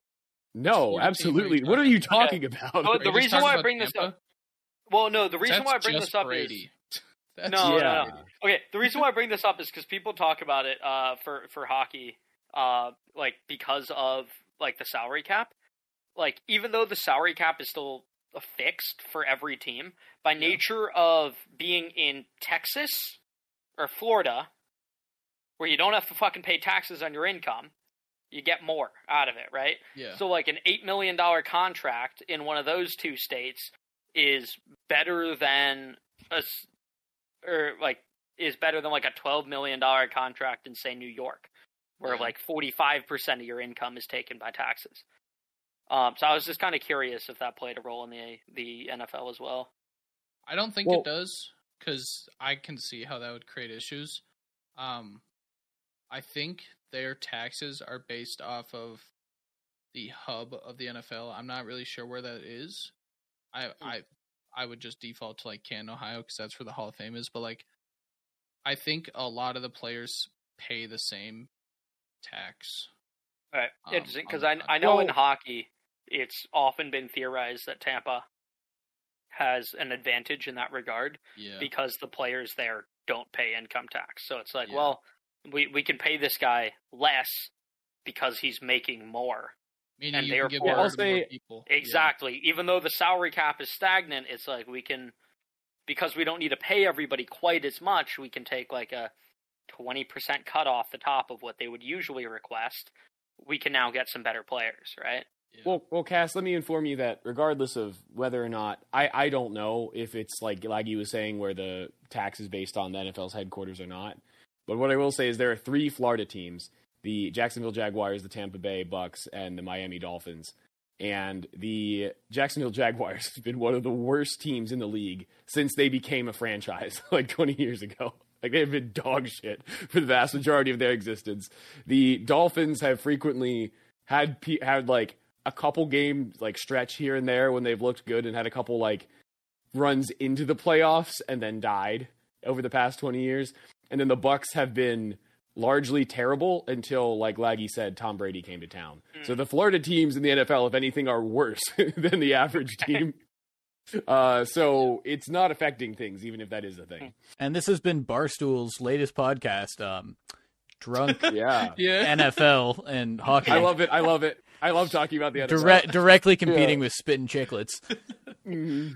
Um, back to Hunter's point, that's exactly where the stipends come in. A lot of these leagues that end up franchising, you got Overwatch, um, you got League of Legends, you got Call of Duty, right? The three that are coming off the top of my head. There are, I know League of Legends teams have to pay ten plus million dollars to Wow. uh to uh get into the league. If you don't pay that, you're not in the league. You're not competing in the top scene. The way that Riot's, do- which is another Riot, like Riot runs Right, League- yeah, League yeah, yeah. But this with this uh with this system that they're going to be doing, they're actually going to be giving the teams money. So now these teams do have the incentive to create the top, the best team they can to to bring in staff from all over to uh, create a better atmosphere for the players to to bring in mental coaches to bring in physical coaches um so these players can be at the top of their game so i think that will actually help um the franchise system a lot is the fact that these teams are actually going to be given money instead of having to pay money in I mean, in a way, I think that that could help if you know tier two teams are selected and that don't already Yeah. have the money. it gives them a But- reason to keep competing when there's only going to be six ish teams, right? They're most likely Yeah. going to be tier one big orgs that already have that fucking money. yep They can already hire all the like you know physical therapists and what whatever else for for their players and, and give them all of that. They don't need the stipend. Well, right? So this I mean- only really helps when, I mean, yes, maybe it convinces the the org to go in on Valorant and invest more money into it, um, themselves. But like, I I think it the stipend only really would help if there are these tier two teams or less funded orgs that are actually getting spots in it, which doesn't seem like it's going to happen. yeah I mean, but even then, like, uh, there there were talks when, uh, like the first hundred or like the first reiteration of Hundred Thieves, in which they picked up um, Bang and jcStani, right? People were saying like, oh, but like, Xander and Cryocells were available. Why didn't you grab them? Uh, let And me correct you. It's it was they they picked up uh, Eccles and Baby J initially when Xander and Cryo J Krauses were. Oh, oh, okay. Thank you. Um, okay. At any rate, yeah, Nate Shaw was just like, yeah, the orgs requested a stupid buyout price, right? Like we we couldn't, like we couldn't afford that. Um, Yeah. and a lot of that came down to the fact that like, oh, it's hundred thieves. They've got big pockets or deep pockets. I mean, um, like we can we can ask them for for a lot of money and see if they'll fork it up. But like with like assuming there is a stipend and each team is given the same stipend, right? Like I, I, I think that does kind of set a precedence isn't really the right word, but it's kind That's of a the best standard. I can come up with. Yeah, like it, it creates like a standard for like, you know, how much is a given player worth, right? Yeah. Like what's the like how much is Yay worth to your team? Sure, Right? if they if it was a salary cap, maybe. No, no, but even outside of the salary cap, right? It's like this is how much money Riot is giving you to work with, right? And then obviously as an org, assuming there is no salary cap, that you can then decide to spend your own money to get these players, right? But it, it it still creates. I feel like it creates a kind of like a, a baseline. yeah. But all of that aside, I think there's a huge problem with this being four to six teams, right? Because we're Yeah. currently, I don't think it's enough. yeah, we're we're currently seeing in the Challengers Two playoffs. There's a lot of really evenly matched teams, Dude, Yeah. you and there are twelve of them in here. And I think you could, Yeah. I think you could make the argument that if two, two more teams made the cut, that they would also be competitive, yeah. right? There's Like- plenty of teams that are re- trying to rework and, and in that scene that didn't qualify for these group stages that absolutely could be in here, right? Yeah. like, I'm like as I brought up, like EG, if there was franchising, wouldn't be around right now, right? Like the the I, I feel like one of the large problems that's going to come up is like, yeah, you got like maybe there's some kind of tier two scene that like technically exists, but it's like you, you got an up and coming talent, and that just gets picked up by one of the major orgs, right? Yeah. And so while while yes, that does create a scenario in which potentially these these top orgs that have the franchising spots are going to be able to field stronger rosters. Uh, I I feel like that doesn't really account for the fact that like this is a team game, like you need chemistry, like you, you need people to be able to work well off each other, um, and also there's just a fuck ton of talent that's out there Yeah. right? Like, and even when when Chase Hunter and I, uh, when when we went in and we built, we drafted our teams, right? Like literally last week when we did this, um, there were a ton of people like in the Discord just being like, "Oh, like how did so and so not get picked up?" Right?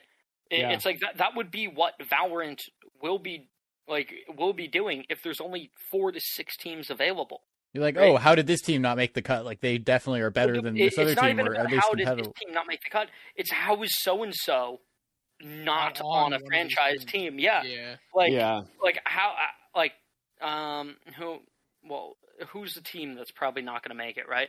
Uh, let, let, let's FaZe. sure let's look at FaZe right now. Eh, actually, I don't love that. How example. how is Baby Um, Bay not on a team? Yeah, right. But like, I, I was gonna say I don't love that example because BabyBay probably would get picked up, um, because he's kind of like the face of FaZe. But like, if we look at EG, right? Like, how is um how is Boostio or Jawgemo not on one of these tier one teams, Yeah. right?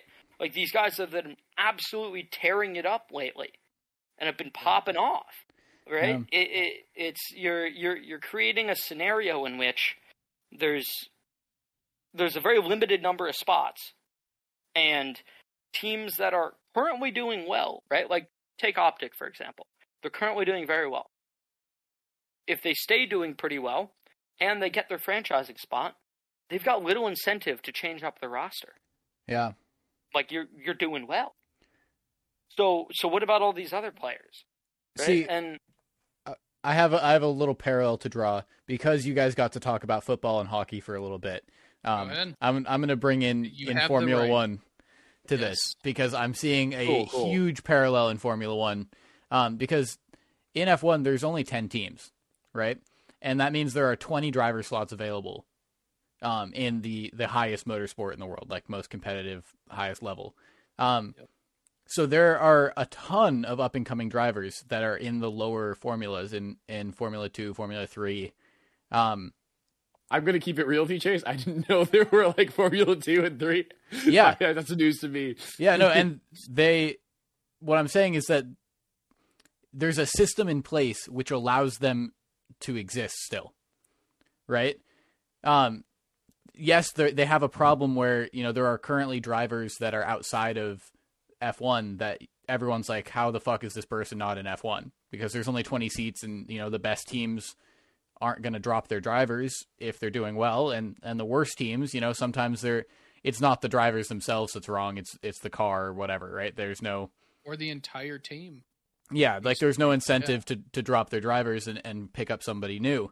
Um, so it almost happened in this last year where we almost got a full, um, like a full roster of no rookies.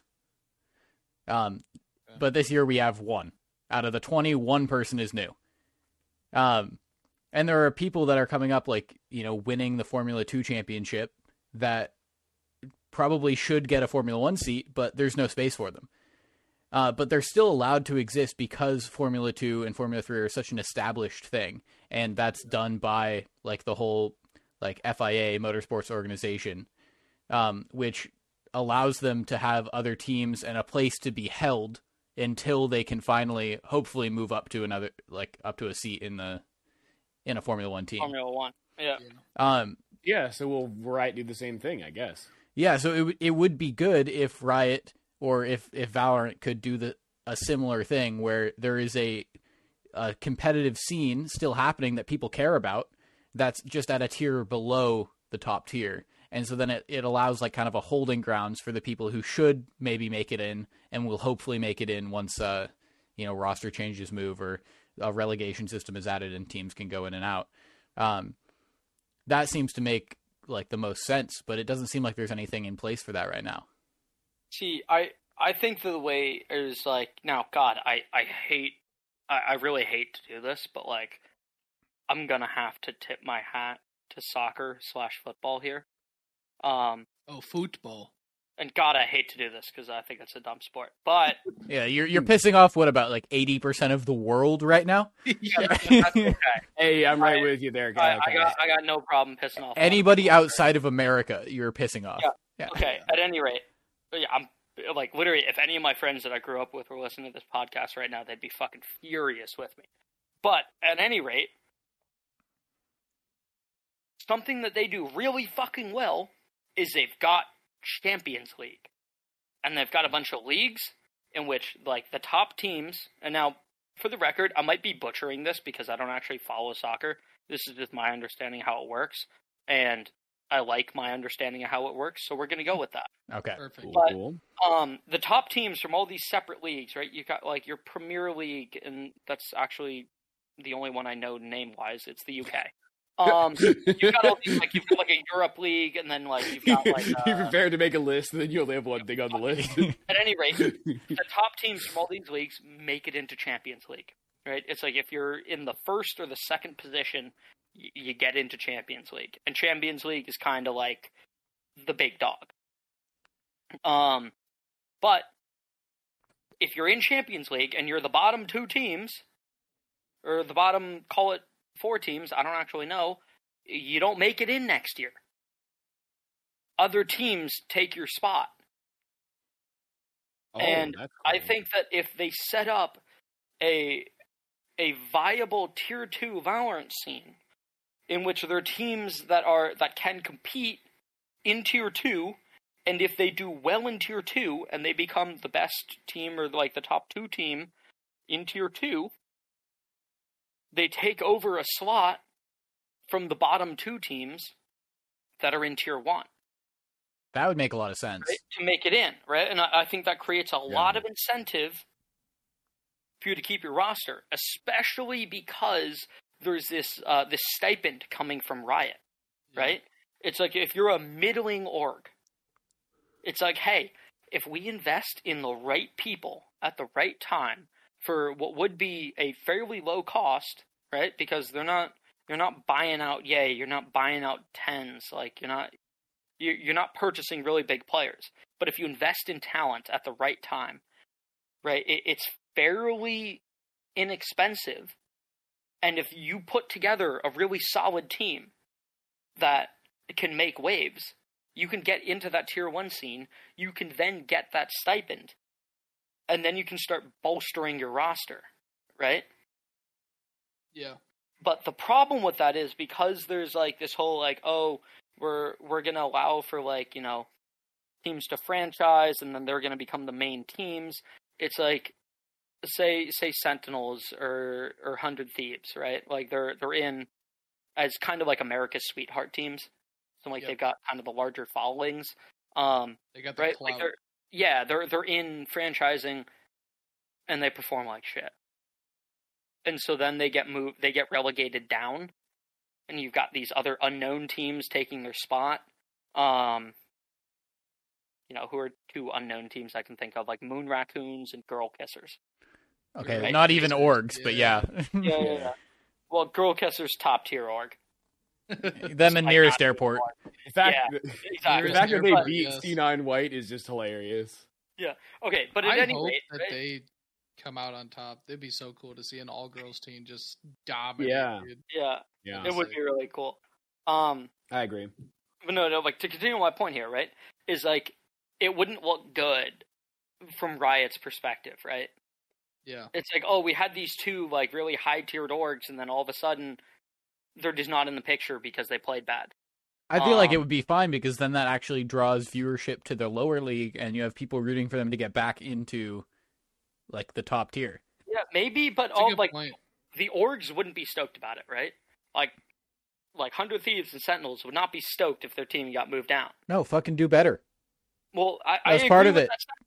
I agree with that sentiment, but part of the whole thing with franchising is you like the one advantage that I can really see that franchising has is that it gives you long term certainty, right? Okay. And it means, hey, maybe we're not going to be the best right now, but if I if we can cultivate this talent and we can get these younger players who have shown a lot of promise and we can get them to work into the system that we've created maybe not this year but maybe next year we can be a really good team And maybe Right. that's Yeah. what they do. Maybe it's a multiple year buffer before Yeah. a team gets like, all right, you guys haven't been like T one, for example. These guys were one of the most cheered for teams at the very start of Valorant. Like they had Curry, they had uh I don't even remember, whatever, it doesn't matter. But like they're terrible. And like so I mean, they're betting team- heavy on getting into franchising. Eh? I know, yeah. They want to be they're going for North America and the only the only reason they would get into a North American spot is just how big of an org T1 is. They have leagues they have teams in um League of Legends, Overwatch, CS:GO. Like they're a huge org and so it would make sense, but it's like who's going to be on that team then? Well, we know. Well, I I I Kind of. don't know if this is confirmed. What I Yeah. what I heard is that T1 for Valorant actually wants to build around Steel and a bunch of Korean players and compete in Korea. no, Yeah, they so- they said they want a. They No, denied no, that, they said they wanted an everyone NA spot. thinks. Yeah. they said they So- wanted NA Yeah, Oh. everyone else thinks that they should go for a Korean spot because they're bringing in xeta. They just brought one of the Korean coaches from C9 over with xeta.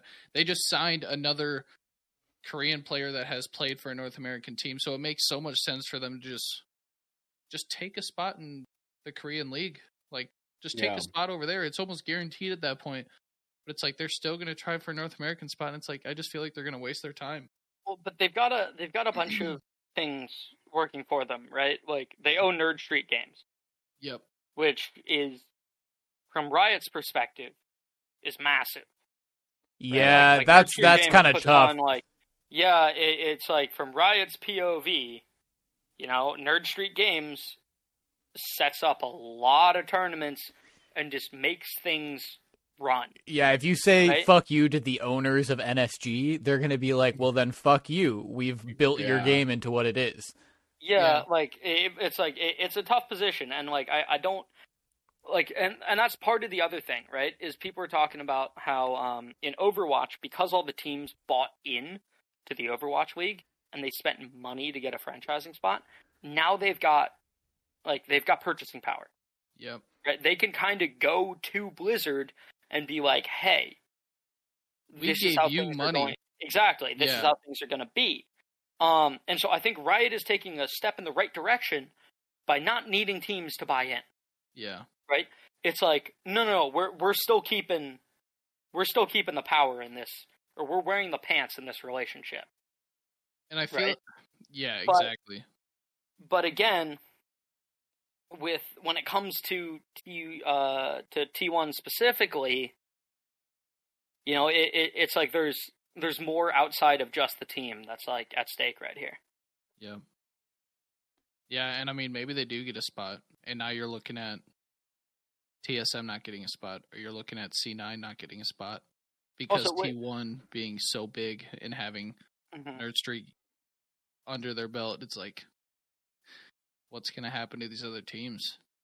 So Yeah. one of the things that we haven't talked about yet, though, which Laggy, I, I do believe you brought up with your original point, is if it's all of NA, right? Like, uh, how the fuck is that? Or no, if it's all of just the Americas, how the fuck is that going to work with? It's all going to be. It has to be all on teams, land. LATAM and yeah, the like- the thing that you read was it's LAN LAN Yeah. style with an But, like, audience, but that the- means it, does it happen like twice a year? I know, right? Like, Th- these this teams- Challengers series that's going on right now is the fucking greatest thing to happen to Valorant. yeah, Right. Weekly games. Yeah, Now I six wish, games I a week. It wasn't, yeah, I wish it wasn't just Friday, Saturday, Sunday. You know, like I, Yeah. I wish it'd be like the same thing as more other like sports in which like I think they do that know, just like- because of viewership reasons. yeah, I, I do work. too. But like But I think it'd be nice if like you know like on Tuesday night NRG played TSM and then on Thursday night you've got Sentinels versus FaZe. Yeah, just a Um, one game thing, Right. one Uh, like, series. that, yeah, that I would really, cool. really enjoy. But I understand why they're limiting it to Friday, Saturday, Sunday for viewership purposes. I get it. It's so but early in the day great. too. Come on, play it later. But like early for it- you. It doesn't start till three my time. Yeah. I'm done with my day. Like it starts at fucking one p.m. for me. I'm like, this is the middle of my day. Yeah, Yeah.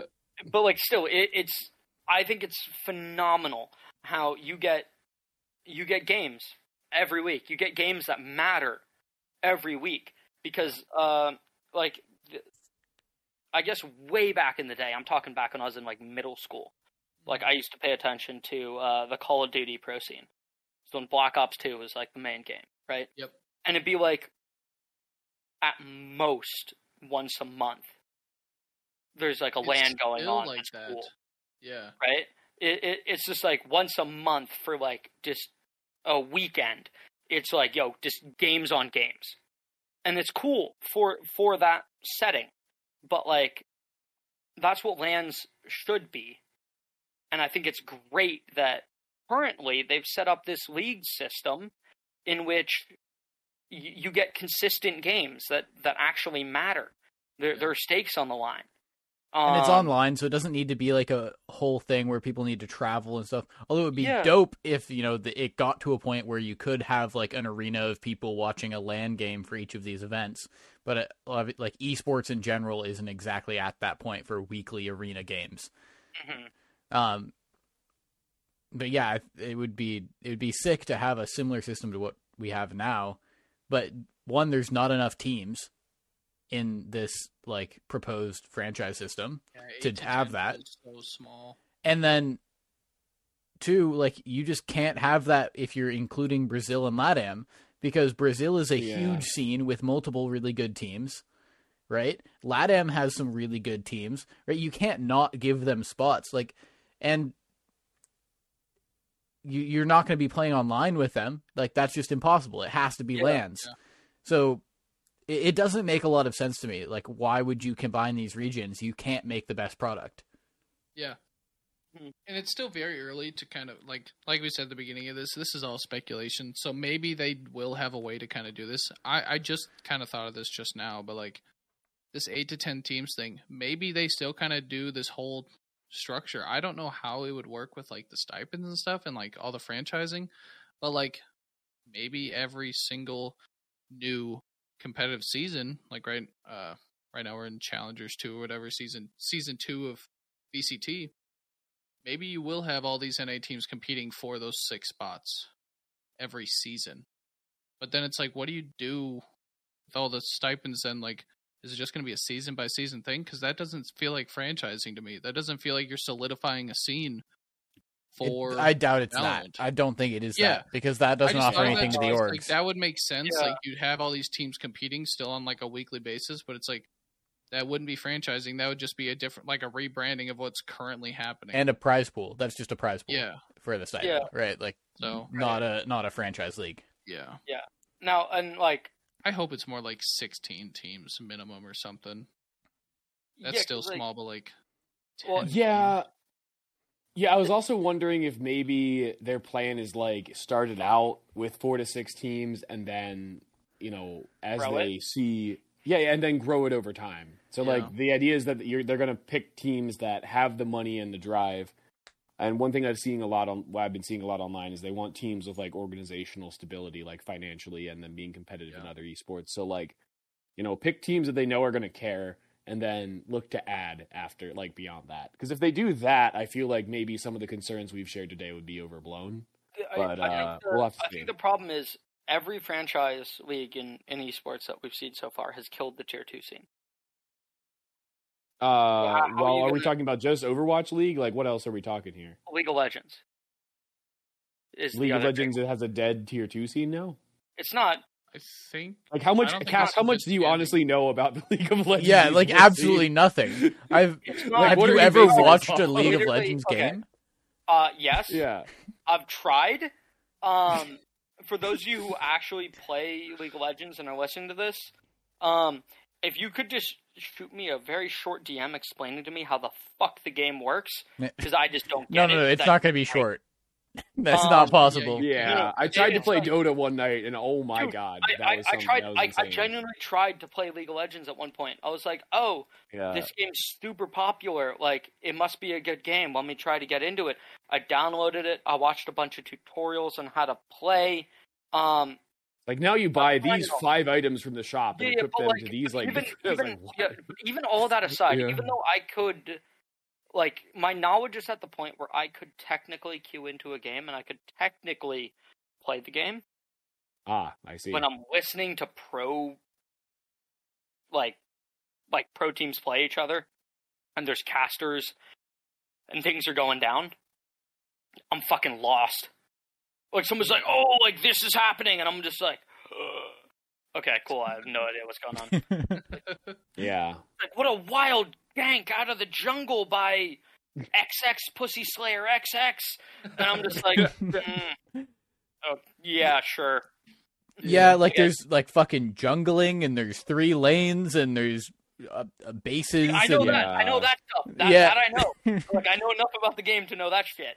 But like again, as far as I'm aware, the tier two scene in League of Legends just isn't really up to snuff. Um, and again, if you play League of Legends and you got a bunch more information, feel free to correct me on that. I, I yeah love discuss this in the discord with us Like yeah. I, I love receiving scathing DMs about stuff. It's phenomenal. Um, I, I have a great time reading through them. But when have you, Cass? When have you received scathing DMs Ever. about things? We're not big enough to receive DMs about anything. What are you? What are you talking about? uh, we can talk about a couple off pod. Oh, oh! uh, Subscribe to our Patreon yeah, for Cass's DMs. for the bonus episode where we talk about Cass's DMs. yes, dude. I actually, I've, I've joked about the Patreon so much. I kind of want to make one and see if any of you like actually subscribe. Well, that means that we can have pump to- out some juicy content, That means we actually have to make extra content.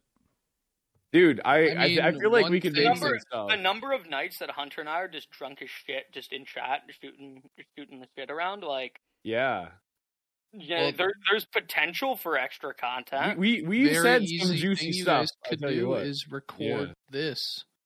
Record the face-to-face podcast, and that can be available. Oh, to oh, yeah. only. That would be a very easy way to do it. People that want to watch the podcast, people that want to see the expressions, see the Yeah. interaction between you guys, and whenever you guys have a guest on, see how how well it goes and how well people mesh, and um, be able to ha- put a face put a face to your guys' voices. That would Yeah. be a huge thing for Patreon. Yeah, the question is, would Yeah. Jace be down for it if he was getting getting paid money directly to do it? Well, I mean, pay me money and I'll do just about anything. Yeah, I was gonna say Yeah. like uh, I'm very liberal when it comes to what I do when it's for money. Yeah. Um, But uh, I'd, I'd have to call myself up a bit more. That's for sure. Yeah, you mean don't I'd have to know. I make my like bed? People are willing to.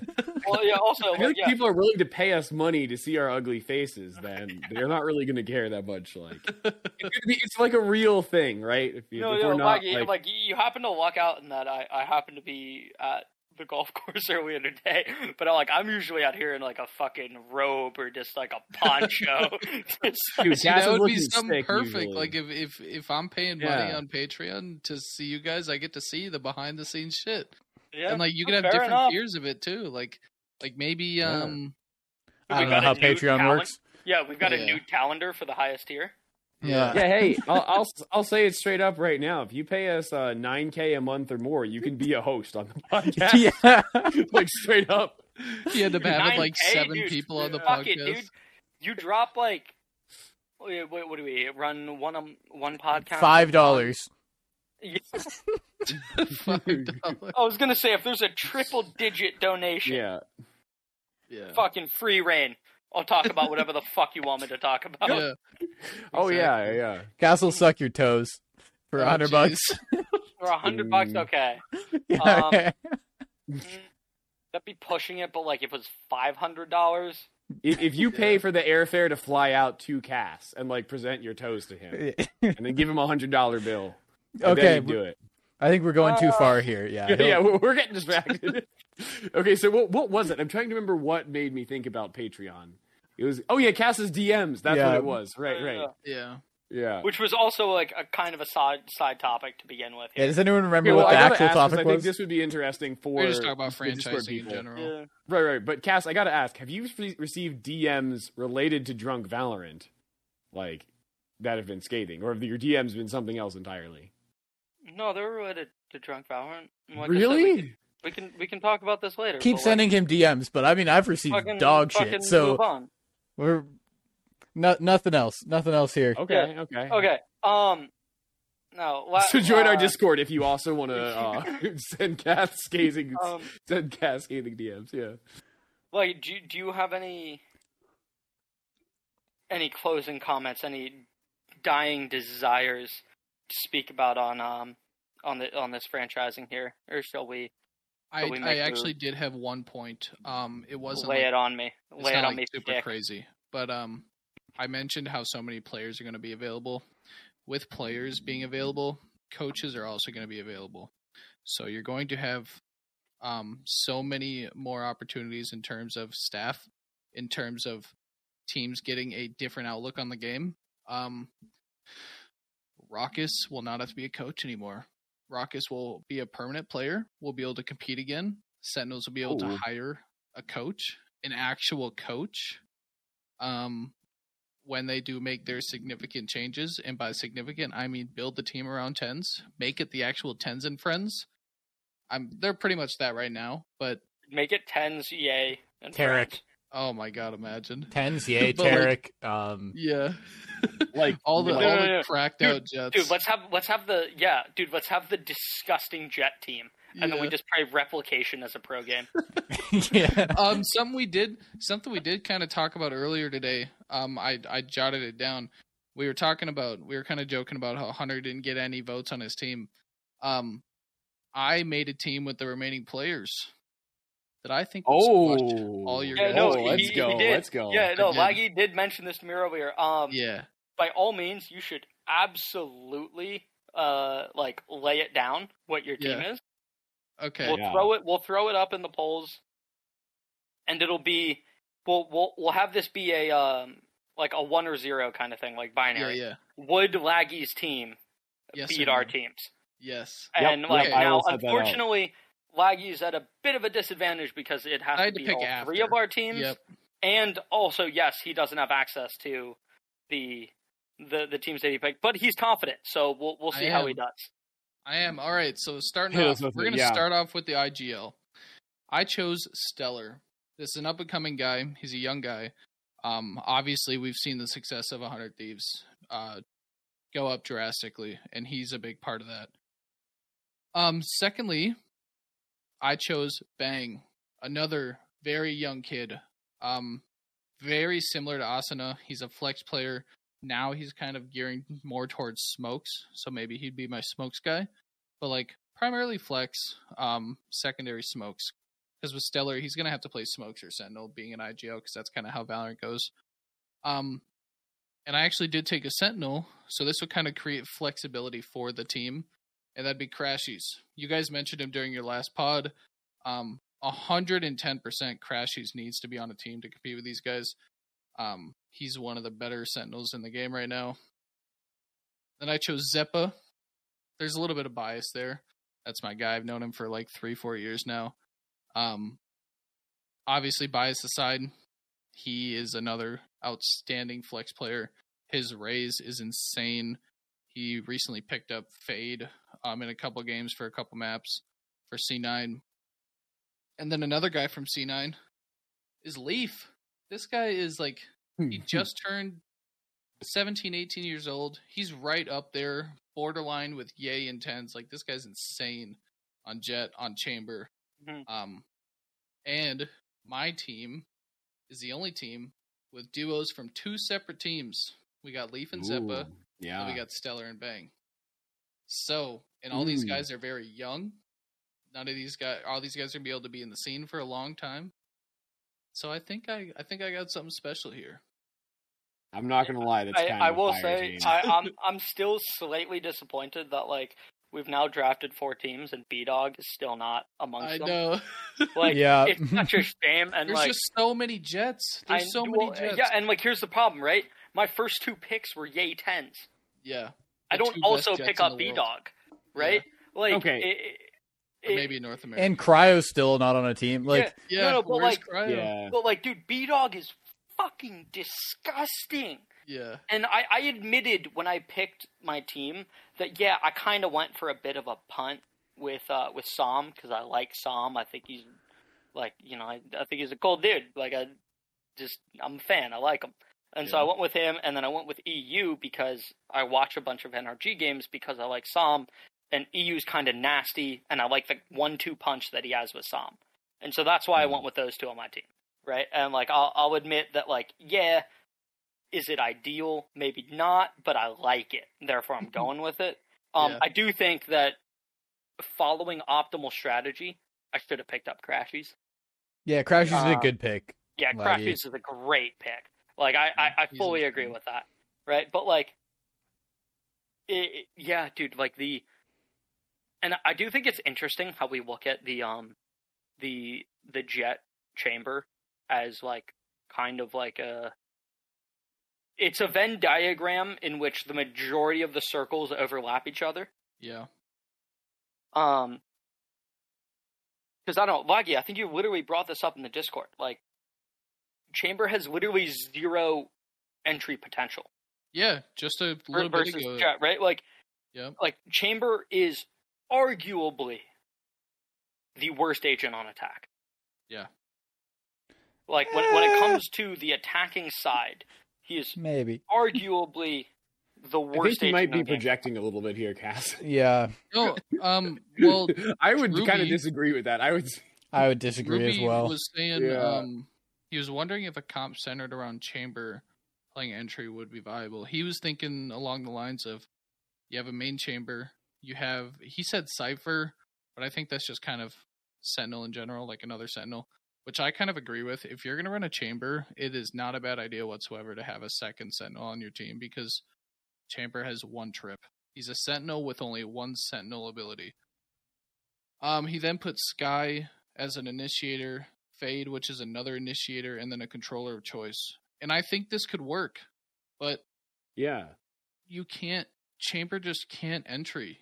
He doesn't, like just said, he doesn't have anything to to use as an entry. Yes, he can he can swing, get a pick, and TP, but you're not getting an entry there. You're just getting a first kill, and that's off of a dry swing, dry peek, unless you have one of your teammates use one of their utilities for your benefit to assist you in that peek. So but it's like that's kind of the whole point of initiators, right? Yes, Yeah. exactly. So it's like, I mean, maybe you can make it work, but Chambers Yeah. hundred percent way more viable for defense, and there should definitely be a different agent on your team that's going to be prioritizing that entry. And maybe Chamber just backs him up. Maybe he's your secondary entry. So Mhm.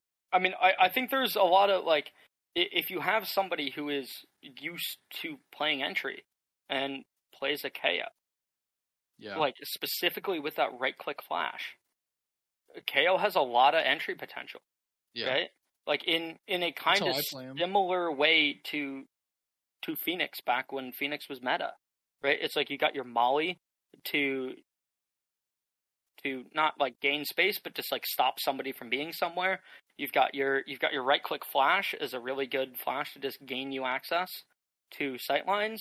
Um, and then you Your can right you click can flash is. Phoenix. What are you talking No, about? oh no, I'm talking about He's KAY/O. talking about KAY/O. Oh, oh, oh I, th- I thought you said Phoenix. Okay. I Yeah, was, so no, no. I was saying in a similar way to Yeah. how Phoenix used to be played back when oh, he was Oh, oh, meta, okay, I right? see. You know when you can curve it left or right, the left is just way better for you know. yeah, yeah, that's what I was thinking. I was like, oh, you gotta, you gotta peek on the right side. Yeah. No, no, no. I'm I'm literally just saying that like like there there is potential for like a KAY/O entry, and it's very CS styled, yeah, right? it's You've very got your, awesome You've got, styled. you've got your pop flashes. You've got your knife to suppress the other team so they can't throw shit at you, yep. which makes it more CS styled. And you just fucking One-on-one take duels. gunfights. Yeah. Um, like there's Yeah. some potential there, right? But like, you're you're you're putting a lot of pressure on on an agent who is who gains a lot of value just later on too, right?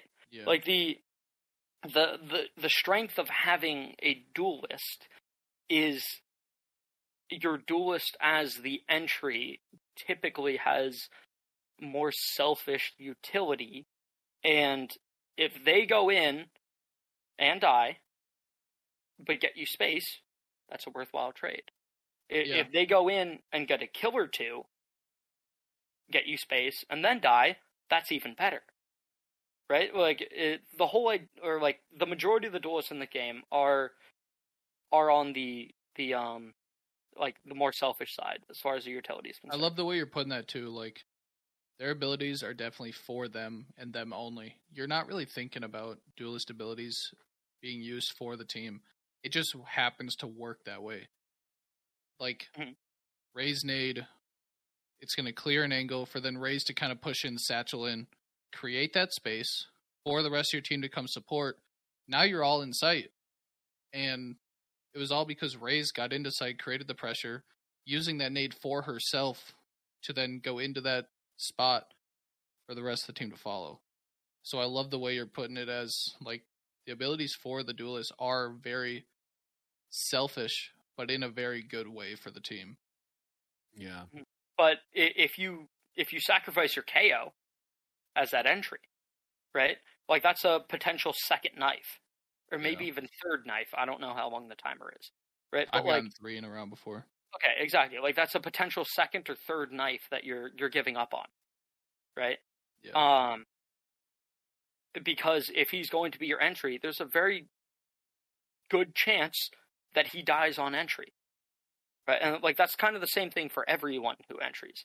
And like I, I know I've brought this up on podcasts before, but like I had a game that I personally was feeling kind of down on because I was playing Jett and just like you know I was smoking and dashing in, and I personally wasn't doing too hot that game. But the rest of my team was stoked on it because I was gaining them access to sight. And they're like, "Hey, like you're like, dude, like don't worry about your KDA. Like you're like you're doing what we need you to do." Right? And like again, it didn't feel great as the person who's playing the Jett going like 8 and 16, but we're also winning all our attack rounds. I mean, you Um, could say that on any character, though. That's the thing, right? Is Yeah. like if there's the one person on your team who's not doing super hot, but their utility is they're playing well, then you- you're always going to be like, oh, like don't worry about it. Your utility's doing well. But that's only because the rest of your team is picking up the fucking slack, Yeah. right? Like, I had a game earlier today where I was like, I had one kill after the first like six or seven rounds. I was like, oh, I am not feeling hot. And ev- the the team was like, "Oh, don't worry, like your smokes are, are really helping us." right? Like you're, you're using your utility well. And I was like, well, sick, thanks. But that's only because you guys are popping off. You know, if nobody else was like, if they weren't popping off, then me having one kill matters. Yeah. And it's the same thing with any Right. character, right? If you're using your utility well, like that's great. But only if the the rest of your team is capitalizing on it properly. Yeah. And like I, I, I just think that yeah, again, like playing a duelist comp, um, yeah, you are putting a lot of pressure onto your initiators, right? Yeah, and there's a lot Um, of teams that are doing that now. No duelist Yeah. comps. I There's a mean, yeah, EG but- had doing it in that game against OpTic that we were talking about earlier.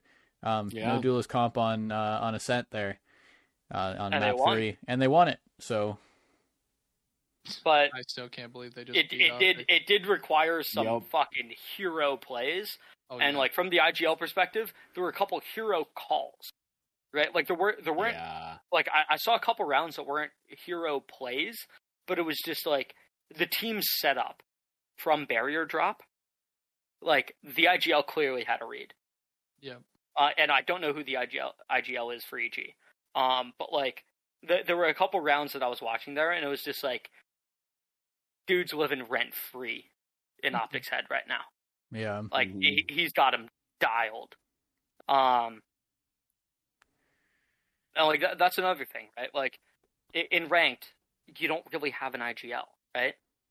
And Yeah. like you know, I'll like from time to time, like I'll try and call a play.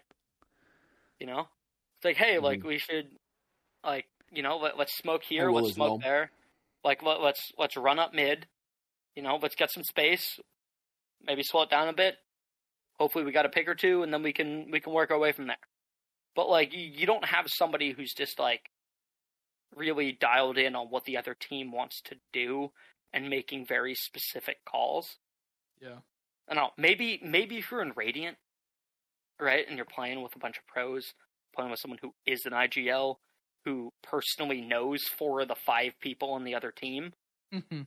Maybe that becomes relevant. Yeah. But for 99.9% of us plebs, like that's just not not a thing, right? Hey, speak for yourself. I'm a pro.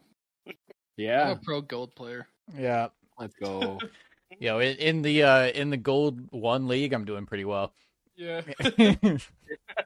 and the silver yeah, I mean, three you said you league. were what 90 out of 100. yeah, I you're, mean, you're at the top of gold one. yeah, I, I'd up say if you're in think- gold one, I'm better than you. Ooh, ooh, ooh, ooh, And it's fighting words. One v one me, Haven C long. I didn't say it was better at you of in aiming. 1v1, did you see that 1v1 is being tested? Yeah, I did. So Okay, among- so Dude. I I initially came out a little downtrodden.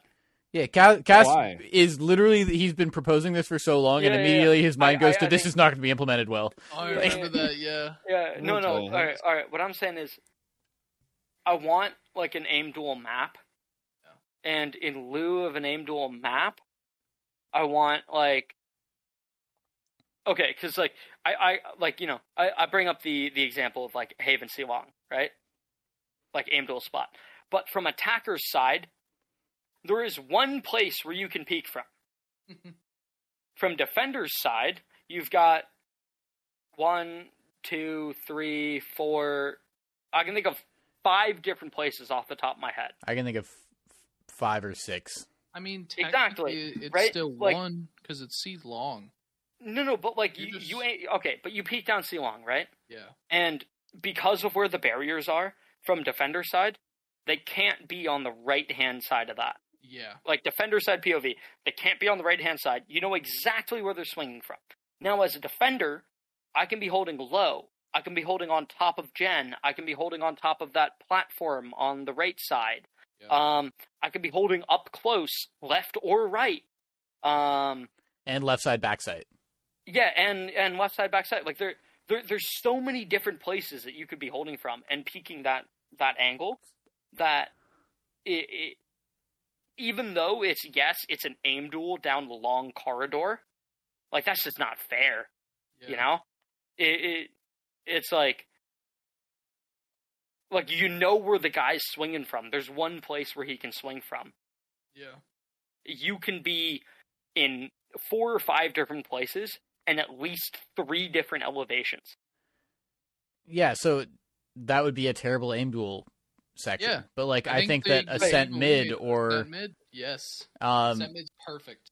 or like Haven mid, um, like See, up to B want- site would would work pretty well.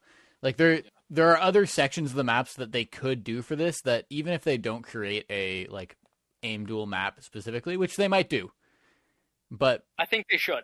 I very much think they should. I think that there are valid options that have already been built where you just section off parts of a map that would work really well still.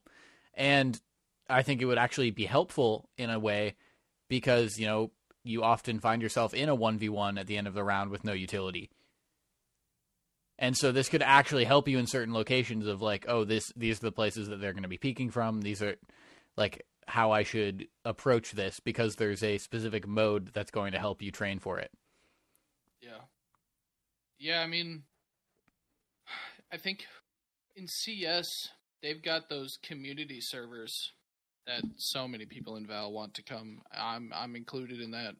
They have uh, site take servers, they have retake servers where you're just over and over again retaking one of the sites. And so, like, Yeah. in those servers, it just cuts off part of the map. It's like, okay, you guys are going to be. The bomb is already planted, and you guys now have to retake this site. So I think if they do that in a sense, like what you're saying, Chase, for 1v1s, just cut off part of the map, force them to fight on a site, perfect. Yeah, I think the difference is what you want to get out of this system, right? Yeah, So, in the way that we're talking about it right now, it's a really good training system, yeah. Right, like you- scenarios. right? For a specific part of the game that you might want to improve on, it's a really good training scenario. Yeah. However, if you want it to be a completely separate thing, 1v1 me, bro. right? If you want it, if you want it to be like, you know what, I'm mm-hmm. really good in one v ones, and like I just want to be able to be the best at one v ones, you know, then having like separate aim duel maps is is fun and that's good, but that's a completely separate thing from the base competitive game of Valorant. Yeah, It's not oh, training; agree, it's just a, you know, this is another game mode that has Turns nothing into to one do of with those it. Fun modes like replication, escalation. Like it's one of those. This is a mode purely for fun to just kind of mess around in. Whereas No, I- you have a think one it'd be v one great where it's for- at a site. It's a whole different reason for. You could have a separate competitive queue though for it, right? Right, where Yeah. this could actually be a competitive mode where you can get into That'd Radiant at, at an aim duel level and not a full game Yeah. level. So like you could have it be a completely separate comp- competitive mode. What's a Right. game like that? Rocket League, right? Oh yeah, Yeah. one v ones. Yeah, you can get have different different ranks for ranks, different three things. Yeah. v three, two v two, one v one. One v ones. Yeah. that would Um, be a really good way to do that. no, but I I think there's like because you were talking about like training, right? Yep. And and I think what the the one v one off like mode I think should offer is is more just community based, right? It's like you know, Laggy and I are talking shit one day, and like, yo, one v one me, marshals only. You don't want the smoke. but yeah, I mean, it would just be Exactly, like- right? Like I, I think Yeah. it's like a, a great community thing, Yeah. more so than a training tool, right? And like that that's what I personally want it to be. Well, it I could want be it to both. be it, I mean, I guess it could be, but like I want just like what I want from the 1v1 scenario is just like uh like a separate map that is just it, it's designed to give you a variety of different angles that you can the like you can peek from but like there's only one general place you can peek from like if if you took defender side the long right and you mirrored it to attacker side Oh, and yeah, then you yeah. just have I that aim duel.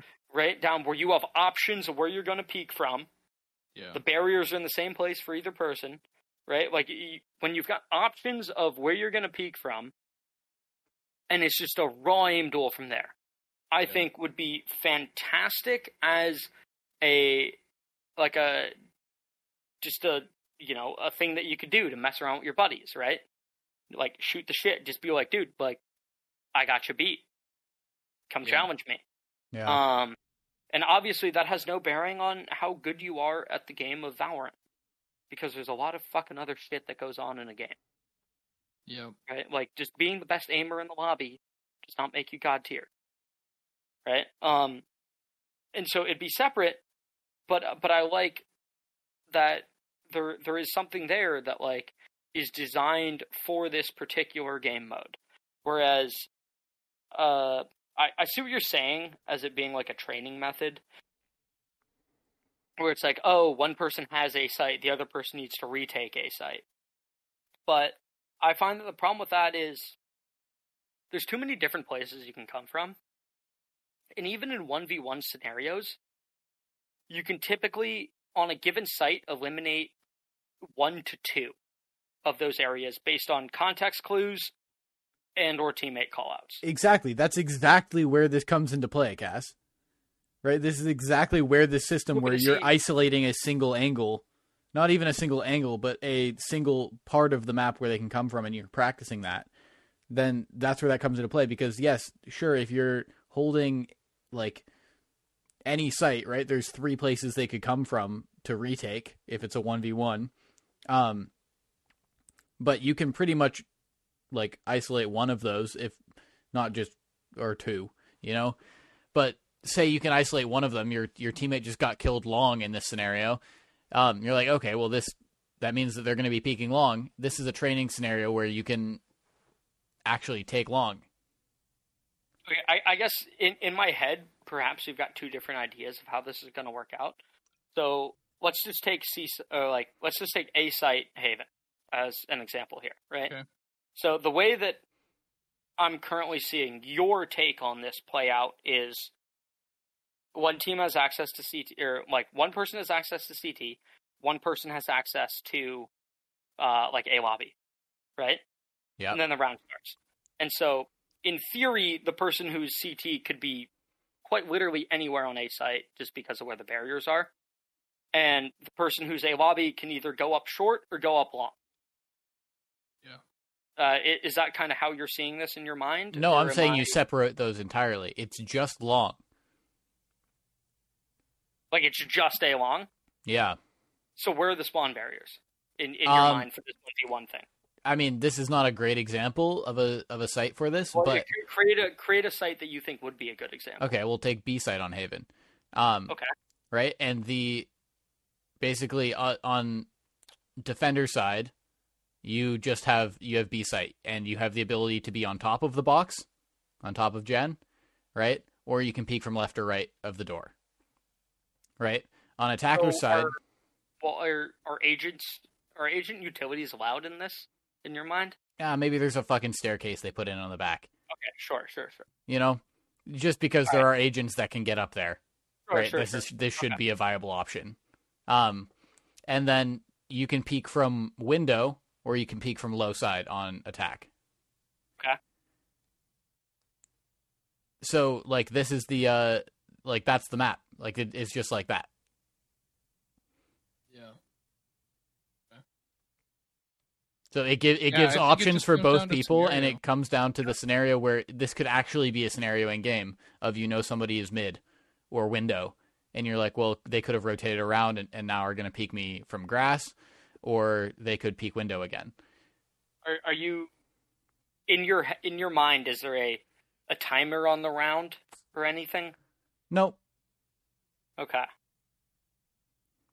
Because the the the thing that I that I actually enjoyed and like um E and I actually did like Doobie and I did a um an aim duel match on CS in which like the the design layout of the map I thought was really cool because it's like when you go play paintball you know there's just like a bunch of cover Yeah. like kind of sporadically across and it's very even for each side Yeah. that was kind of how that that was built like just the aim duel map that we played in in cs and i thought that was really cool in that there's a bunch of different places you could peek from but there's only one side you can come from which is my like one of the biggest things that i have the problem with in like valorant dms currently is that there's way too much of just getting a fucking shot in the side or getting shot in the back um, but in this scenario, in this 1v1, which I think would be fantastic as a warm up, is there's one place you can be coming from. It's in front of me. Yeah. Yeah. And but there's a ton of options in where you can come from. And, and I think it's really good for like the whole mechanical aspect of of the game in which is is just about taking aim duels. And I understand like Chase from your perspective, if you're going to incorporate literal map components into it, that it would be you know, perhaps better training for those maps. But I I really like this 1v1 theoretically as like a warm-up mode. I mean, either way, you can warm up even if it's not like it's still giving you valuable training even if you're not going to find yourself in that exact situation.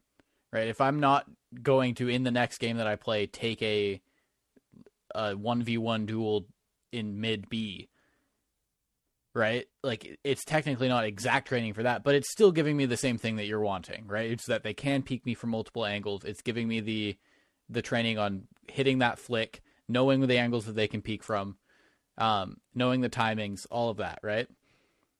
So it's still giving you that same amount of of training, but it also could be a scenario in game. Yeah. So it's just a bonus. Yeah. Uh, I think speaking it just comes down to the the kind of uh the experience that you want from it. Exactly. Kind of it just kind of circles right back around to that. It's it's Cass wants this to be a mode to be 1v1 me rust right now. Like yeah, like you guys are going to spawn on opposite sides of this of this very specific map um or setting just over and over again just 1v1ing whereas chase you're going to cut off part of the map to be part of the site and you're practicing. All right it's a 1v1 scenario. Spike's planted. Spike might not be planted yet. And now you got to kind of figure out how am i going to win this round. Yeah, So either it- that or it's an opening duel. yeah, exactly. So I think it just comes down to the experience you want from it, and I think Riot could easily make both of those work. So Uh, Alright. No, Laggy, I I think you do bring up a really good point there. Um, yeah, like eh, the one v one rust example, I think is great. Just because I did used to play COD, and that used to be yeah, like you know, exactly. that, that's a classic. Or one v one me Nuketown. Yeah, It exactly. Like that. That's over and a over again. classic, Yeah. yeah. Yep. Um, and that is kind of in my head what what I wanted. Yeah. Yeah. Uh, Hunter, do you have anything to say on this? You've been kind of quiet on the whole 1v1 scenario. Yeah, I've been I was thinking about it in my head and um I guess, you know, that's the place I would think about it, right?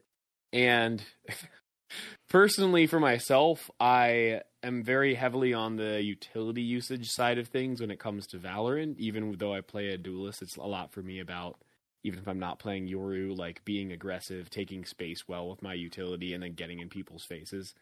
Yeah. Um so for myself when it comes to aim, I was thinking that I'm not sure how much I would enjoy a 1v1, uh, regardless of how it was implemented, just because, you know, taking long aim duels isn't what I enjoy about Valorant. And then when it comes to training, the nice thing about deathmatch is it, it, it at least like throws you up against a wide variety of players. And I kind of feel like, you know, if I'm getting ready for a comp game and I 1v1 against a really good player, that I might feel worse than I should about my like aiming ability. And then if I like face Maybe a player who's kind of right, right, yeah. yeah. and then if I place if I face a player who's having a bad day and I'm just bodying them, and then like suppose it is Haven A long, and then I get into Haven and I'm like, okay, let me take the fight A long, but then it's a chamber playing there who's actually much better than aiming at me, and I'm like, I get headshot. I'm like, fuck. So like. I, I guess I'm kind of. I guess I was silent because I was thinking I probably won't play the one v one mode much, regardless of how it's implemented. Yeah. Yeah, Yeah, which is okay. It- It's super. It's super cool of that Valorant has all these different modes for uh, what people find enjoyment out of. It's hmm it's different strokes for different folks. Yeah, I mean, I probably sure. I probably won't play a one v one either very often because just the normal competitive game is what I play Valorant for. Yeah. Like as Oh, Hunter dude, was I saying. would, I, I, I would do. Well, we I'd know. do a decent amount of one v one. We know you would. Whoa, what a You wouldn't- surprise!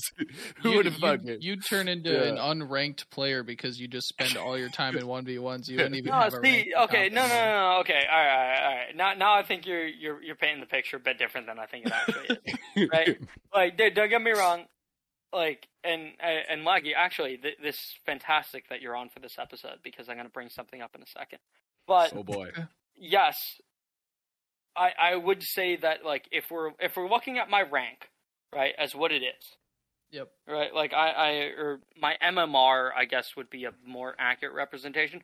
But if we look at what my MMR and or rank is for what it is, I, I would say that I I would think my aim is a bit higher than that, and then my my game sense would be a bit lower than that, right? Okay. and then they work together to give me what my my rank is. So obviously, the whole idea of I yeah I play Jett and Chamber. I like Yeah. taking raw gunfights.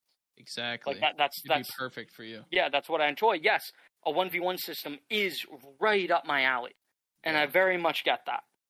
But no, I don't play the game to take one v one duels. I play the game because That's I cap. enjoy. That's cap. Yeah, says the guy who peeks spawn What? barrier every single round. Cass, because I, that's what- I that's seek what out one v one duels all the time I play. Yeah, yeah, yeah, but that's what relative to the field I am proportionally better at. But I don't play Valorant Obviously, yeah, we're just giving you shit. to to do that. Yeah, right? Like I play Valorant because I want to play the game. Yeah. Like no, I I wouldn't be fucking burying my ass in just the 1v1 mode trying to be radiant rank number 1 in just 1v1s. Yeah, without any Um, utility, without any exactly. strategy, like that's Right, all what also, comes into like, the game dude, of Valorant. Like the, the reason why I loved playing Jett is because I find her utility so fun. Yeah. right? Like I love the I love the just the ability to to to move and immediately just be like, "Oh, I don't want to deal with this angle, smoke." Or like, "Oh, I want to be over here and I don't want people to immediately spray me down, smoke." Like with Jett, I love being able to updraft on top of boxes. I love being able to dash in or dash out. Like as Chamber, I think his guns that he gets are so fucking cool, and I love his TP as a reposition. Like obviously, I want to play the game with the abilities for the characters that I enjoy playing, Yeah. and I don't think that any of those abilities should be in a one v one scenario. Yeah. Because I think the one v one should be separate from that. Well, I mean, I think you, you, none of us are going to disagree with Right. Um. Okay, but the reason why I was saying I think it's really interesting that Laggy is, is here is if you were going to rank the three of us, right, in two separate categories, game sense and mechanics, and you've played a good number of games with all of us. How, how do your rankings fall? Oh boy, oh boy. Game sense. oh, wait, so you're you're putting us in a bucket. Yeah. Uh, I mean, Um, I, I already have my answers for the three of us. Yeah. yeah, I I almost think it's pretty easy to kind of rank it. yeah. Mechanics, I think, is the biggest thing you focus on, Cass. So I think Hmm. you're at the top of that. I think Chase just said it himself earlier. His combination of not having to really rely on his aim because of how much he thinks about how he can use his utility is going to put him in that game sense tier. And with Hunter, he plays he just he just made Yoru for an entire act. So he had to think about how am I going to use my utility? And he's playing a duelist, which you have to have decent aim for if you're going to be a duelist and you're going to create space. So Hunter fits right in the middle. But he that's also likes the stinger. Like that's a whole that like the stinger is a game maybe sense gun. automatically at the bottom. No, I'd say that's. I wouldn't say that. I'm just kidding. there's no there's no like ranking within the tiers here. I would also Yeah. put Hunter in this game sense category because even though like he's playing Yoru, which is one of the highest game sense agents because you have Yep. to like think about every play that you're making. Um, but then even like he played a lot of Killjoy, um, all of that like he uses his utility to set him up in these situations, and the fact that he Yeah. loves the Stinger. Uh, is not because the Stinger is a great gun for taking duels. It's because he can put himself in the situation where the Stinger will get the kill.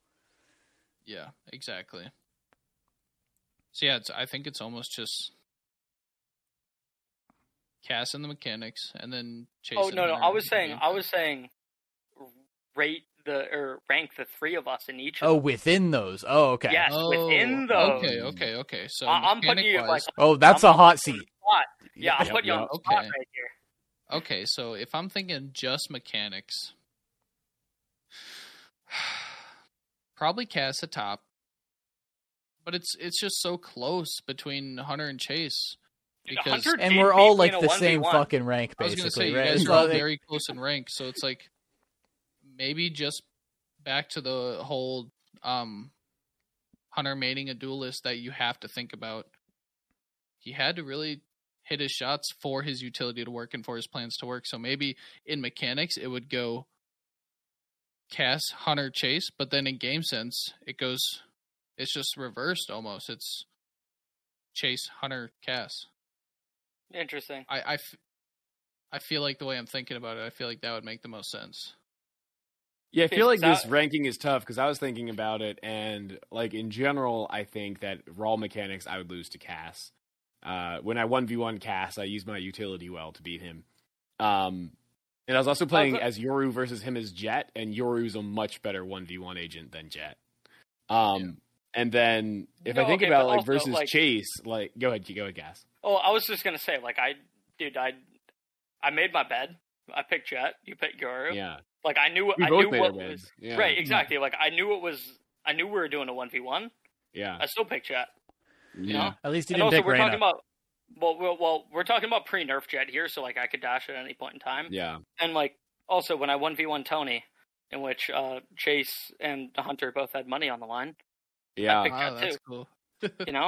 Um, yeah, and uh, I bet on well, I bet on Tony, and I think he had to win. No, yeah, we had a we had a line set. On Yeah, we had a line yeah, set. and Tony- even, even we despite the line Cass one. I think Tony had to win. Was it six rounds? I think it was he had to win six rounds, and Yeah, yeah, it matched to thirteen. he yeah. didn't. he didn't. yeah. I think it was matched to thirteen. Tony had to win six, yeah, but I'll, I'll give it to him. Um, like no, Jett was it, Jett was a terrible agent for that. Yeah. Uh, I I was in my head. I was thinking, oh, if I don't like this engagement, I can dash out. yeah. Also, keep in mind, Chamber did not exist at this point. I point was in gonna time. say if I'm doing a one v one, I'm picking Chamber. yeah, but, like Chamber didn't exist at this point in time. Yeah. Um, yeah, Tony played thinking- Cypher for the record, Yeah, yeah. Tony Oh played Cypher. God. which is but- one of the agents he likes best. Yeah, No, but also I think that Cypher is a solid pick if because there's no one v one mode, right? Yeah. We just picked a map and uh, we did random draw, so it ended up being Fracture. okay. I think Cypher's a, a valid pick. You can put your cam up on one site, you can put your two traps up on another, and you can be wherever the fuck you want. Well, that brings it back with this one v one mode. Would you use abilities? Well, th- that's what I was hmm. saying. I personally wouldn't want abilities in the one v one, Yeah. but But again, then with the at this time- training, like Chase's side of it, I feel like you would want abilities.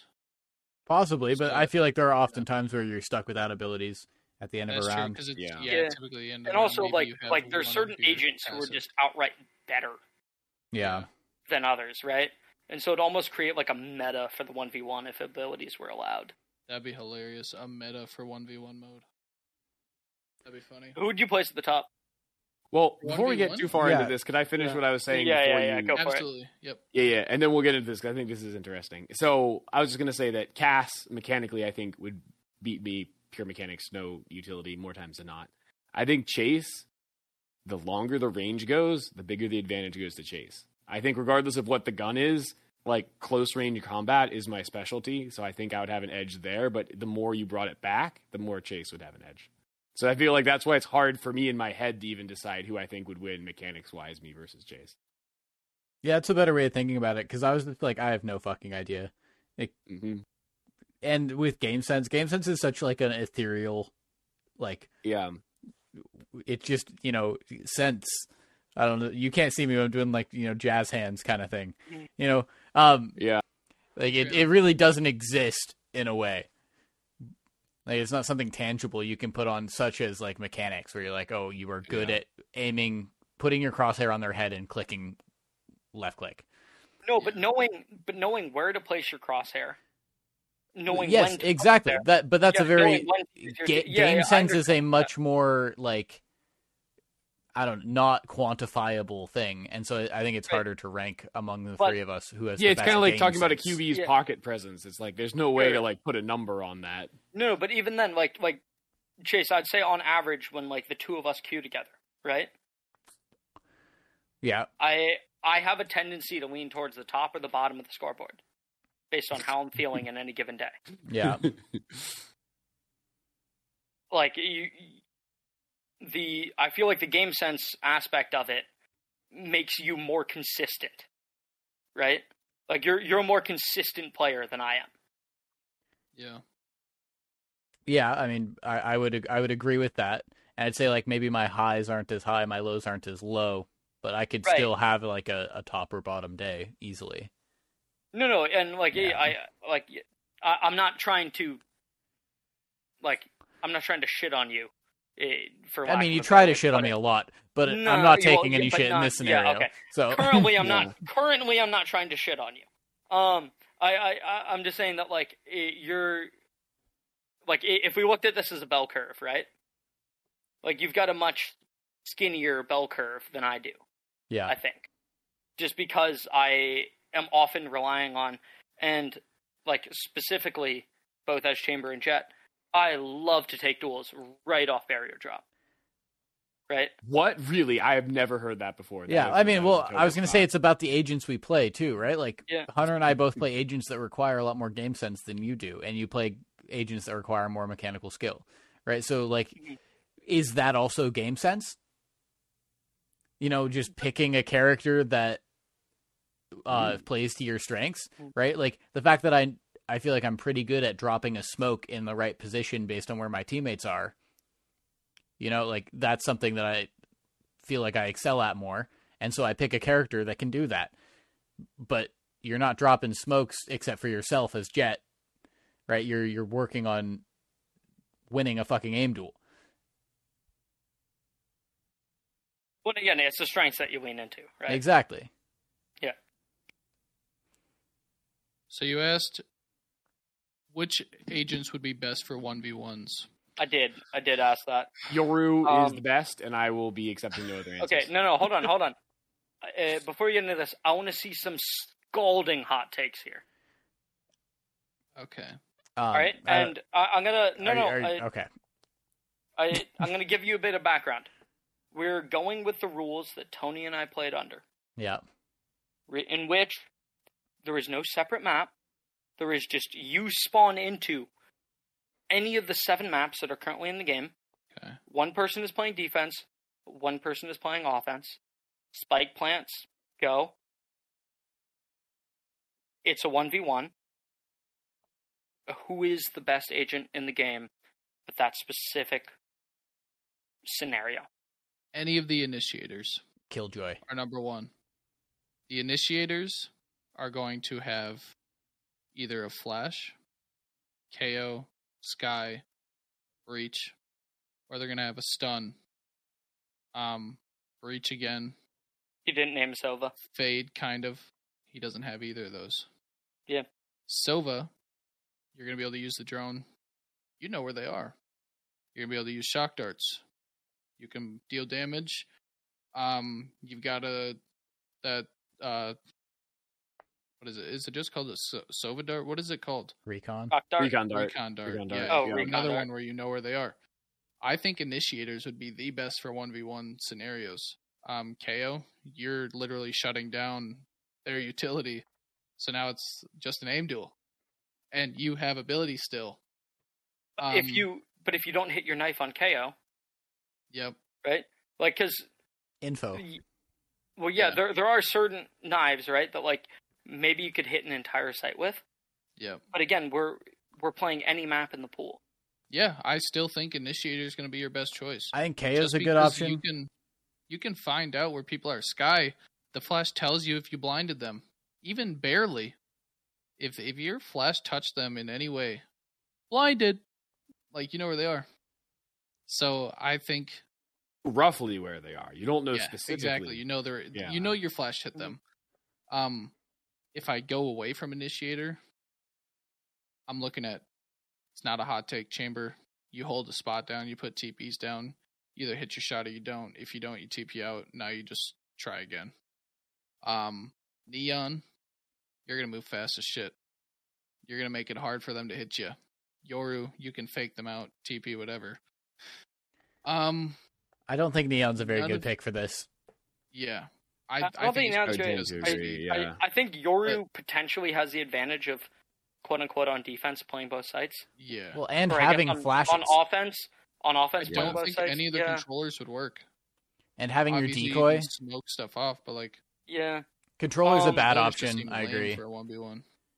I think I'm leaning fade. Fade would be fantastic. I'm leaning. I'm leaning fade. Right. You've got a a pseudo blind in Yep. in the prowler. You got two of them. They also allow you to clear angles. you can trap them in a spot with whatever Yeah. she has. Um, with I don't know any which, of the ability names. I suck at that. Um, it it's tether, haunt, and prowler. yeah, Yeah. so Right? tether. Yeah. Yeah. Um. Obviously, the haunt similar to Sova Recon. You can, Yeah. and, and again, right? Like so much of a one v one on any map brings you down to 50-50s, right? Yeah. Like you, you just got to guess. Yeah. Um, and and I think that that Fade does a really good job of limiting the number of 50-50s you have to encounter. Yep. And she's another initiator. Like I if I'm looking at it from this per- perspective of you you're not focusing on offense or defense. One of you is spawning on offense, one of you is spawning on defense, any map, whatever. I think initiator is going to be your best choice because I mean if you go sentinel, you're hoping to be on defense, right? You're hoping to get some sort of setup going or some sort of some sort of way to block your opponent from coming in. So it's like yeah, I think initiator's the best option. But I, I just I went to the Val- Valorant wiki to just get like the list of agents so I could just see them in front of me. Did you guys know that there were three scrapped agents? I actually made it to also was kicking around on the wiki and saw that recently, but No, I I didn't didn't know that, that. until like the last There's week. three though. scrapped agents. The, the Yeah. names they even have names Crusader, Jules, and Shatter. Huh. Yeah, This is really interesting. Um just briefly, we don't have to go too much into it. Yeah, maybe another pod we can talk more about it. Yeah. But Yeah. Crusader was the name of an old agent concept that was later reworked into Breach. So that's kind of self-explanatory. Hmm hmm Um, Shatter, uh, was scrapped, just being left over from internal playtests. It says. Um, they didn't really data mine too much about him. They just noticed that it was very similar to Phoenix, and they shared an identical jacket and logo. Um, Hmm.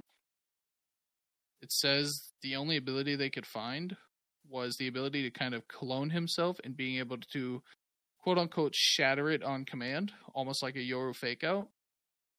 Um but this Jules one was really kind of crazy.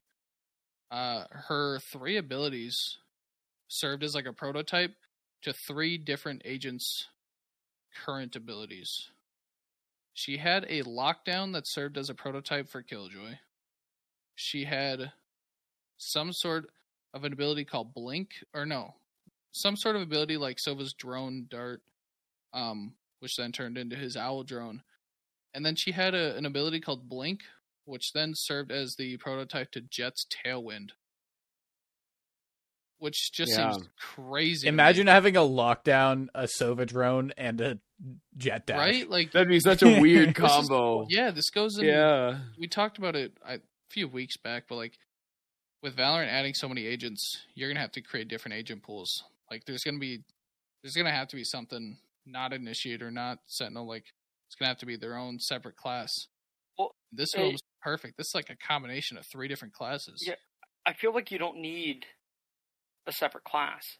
You just need like hybrids, right? Well, yeah, but Like- then how are you gonna group them? Because you're gonna You don't have, like, have to group them. that- Whatever. And and like I, Okay, I, I honestly think like it it's a huge over well okay oversight may not be the right word but I think there's there's a mistake in thinking of sentinels Yeah, as I a agree. class right Chamber's like I best think there's a mistake there right like you don't pick a chamber for the same reason you pick a, a killjoy or a Cypher right Yeah. like um when it comes to maps like the the one that sticks out in my head is is Scent. Right? Like if you're playing against the Killjoy, Highway is a fucking nightmare. Yeah.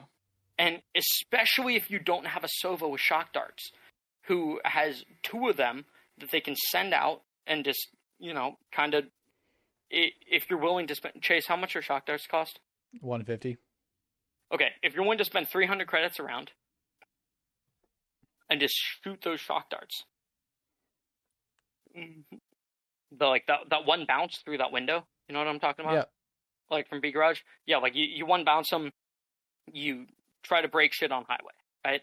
Like if you don't have a Sova on your team, dealing with that is a nightmare. Now. Yoru with his clone can actually deal with that, assuming it it doesn't get shot before it gets to the you know highway. Um, so like like Yoru's an option. Um, I mean, yeah, we've we've hashed am- this out on the podcast before. Yeah, we were talking exactly. about hybrid But, like, characters and yeah, like it, like there's certain reasons why you play some Sentinels because it's a fucking nightmare to get onto site. And when you have a comp that is, for example, a like you've got Viper and Killjoy, right? Viper being a controller who leans more into the uh, the Sentinel realm, like you can really just you can make attacking a nightmare for the other team Yeah. if they don't have the protocols to deal with what you're setting forth, and especially in ranked. yeah, man, that When- protocol skin set pretty wild. Yeah, like if you buy the protocol skin set, like your your team comms are just on point. Um, but like it again, it like you can create scenarios in which it it is a nightmare to push onto site, right? Like th- that is very possible. And for for example, there is the theoretical team of um yeah, I came up with this way better in my head when I was thinking about it. But like I'm thinking of like a, a pure defense comp, right? Like you acknowledge that your offense is gonna suck dicks, but you've got like um like say you pick like uh Cypher Killjoy locking down each site. You've got like Sage Chamber locking down mid or whatever alternate pathways they want. Um and then you probably need flashes. So I guess a for, like, KAY/O. retake scenarios. Yeah, like I, I, I guess a KAY/O or a breach could work, but like I, I'm just thinking like just I actually I think I think breach is a, a better pick for this example, as in breach has a bunch of delay utility, right? I'm saying like you're playing a full just do not allow the other team onto site comp Yeah. right? Like that that can potentially exist. But even then, the roles are are all different. Like, and I understand how, based on the map, you might want to play either a Killjoy or a Cypher. But, and I think Pro Play has created a really good example of this. You don't necessarily want to put your Sentinel character on Chamber. Yeah. He he's more of a Chambers of a a duelist. Let's let's quit pretending. Chambers Well, a duelist. I've got my personal And we we've talked about it before. That's the thing. yeah. right? It's Yeah. it's a Yeah, hybrid, and um, and that's fine. Like you you can't Yeah. put them in those buckets, right? Right. Yep. But I I think that you reach scenarios where like um Asuna on Icebox plays Sage. Right? yeah. Sage is quote unquote a sentinel. But that's not why he's playing Sage. He's not playing Sage to lock down a site. Yeah. He's playing Sage because of the fact that the the wall on Icebox gives your team a lot of value, both offensively and defensively, and the like the slows can be used to initiate onto site better than say a Killjoy Molly could. Yeah. Um, like I now I don't have insight into Austin's head, but I believe that's why he he plays that character. Right? It, it's like even even amongst roles, right? Like there's there's an overlap in what what you want to play and and when. And I I think it's a mistake to be like, oh, this is a this is a triple initiator comp, Yeah. uh, or like, oh, this is a a double duelist comp, or this is a no duelist comp. Like I, I think you're missing the point. And I think I think your point is that you're using the classifications available to describe the comp. I, I, No, I don't, no, I don't no, think no, that no. means you're necessarily I, tripping. okay, sure. but, Yeah. like I, I feel like the game would almost be better if the classification system just didn't exist in the first place. I think it's yeah. the exact just same purely shit. agent wise. Yeah. if well, it's I mean, just every agent brings to the table what they currently bring to the table, right? Yeah. Um, and that's it. Well, I, I don't feel like people are slaves to the names. I Yeah. feel like it is important as you start playing Valorant to realize that the names are not set in stone. Like one, like some of the descriptions for the roles are particularly bad. Like one of the things that I've always taken issue with is that it's that Riot's description of duelists is that duelists. Uh, one of the lines is that they um, get high frags and seek out en- engagements first. Yeah, it, I it's know. self. Low it's elo, self- it's always like you're Yeah, the uh, duelist. why aren't you fragging out? Like, No, why are right, you literally the, bottom of um, board? the the exact wordings are like s- like they've got self sufficient utility and seek out engagements. Yeah. right? Yeah. Um, no, I, but again, I think we've reached a point in the meta where that might have been the case originally, but now people look at duelists as, can you create space? Yeah. And it, it's one of the re- reasons why Neon has become very viable on certain maps, is the timing that Neon can get off barrier drop can create a huge question mark. Yeah.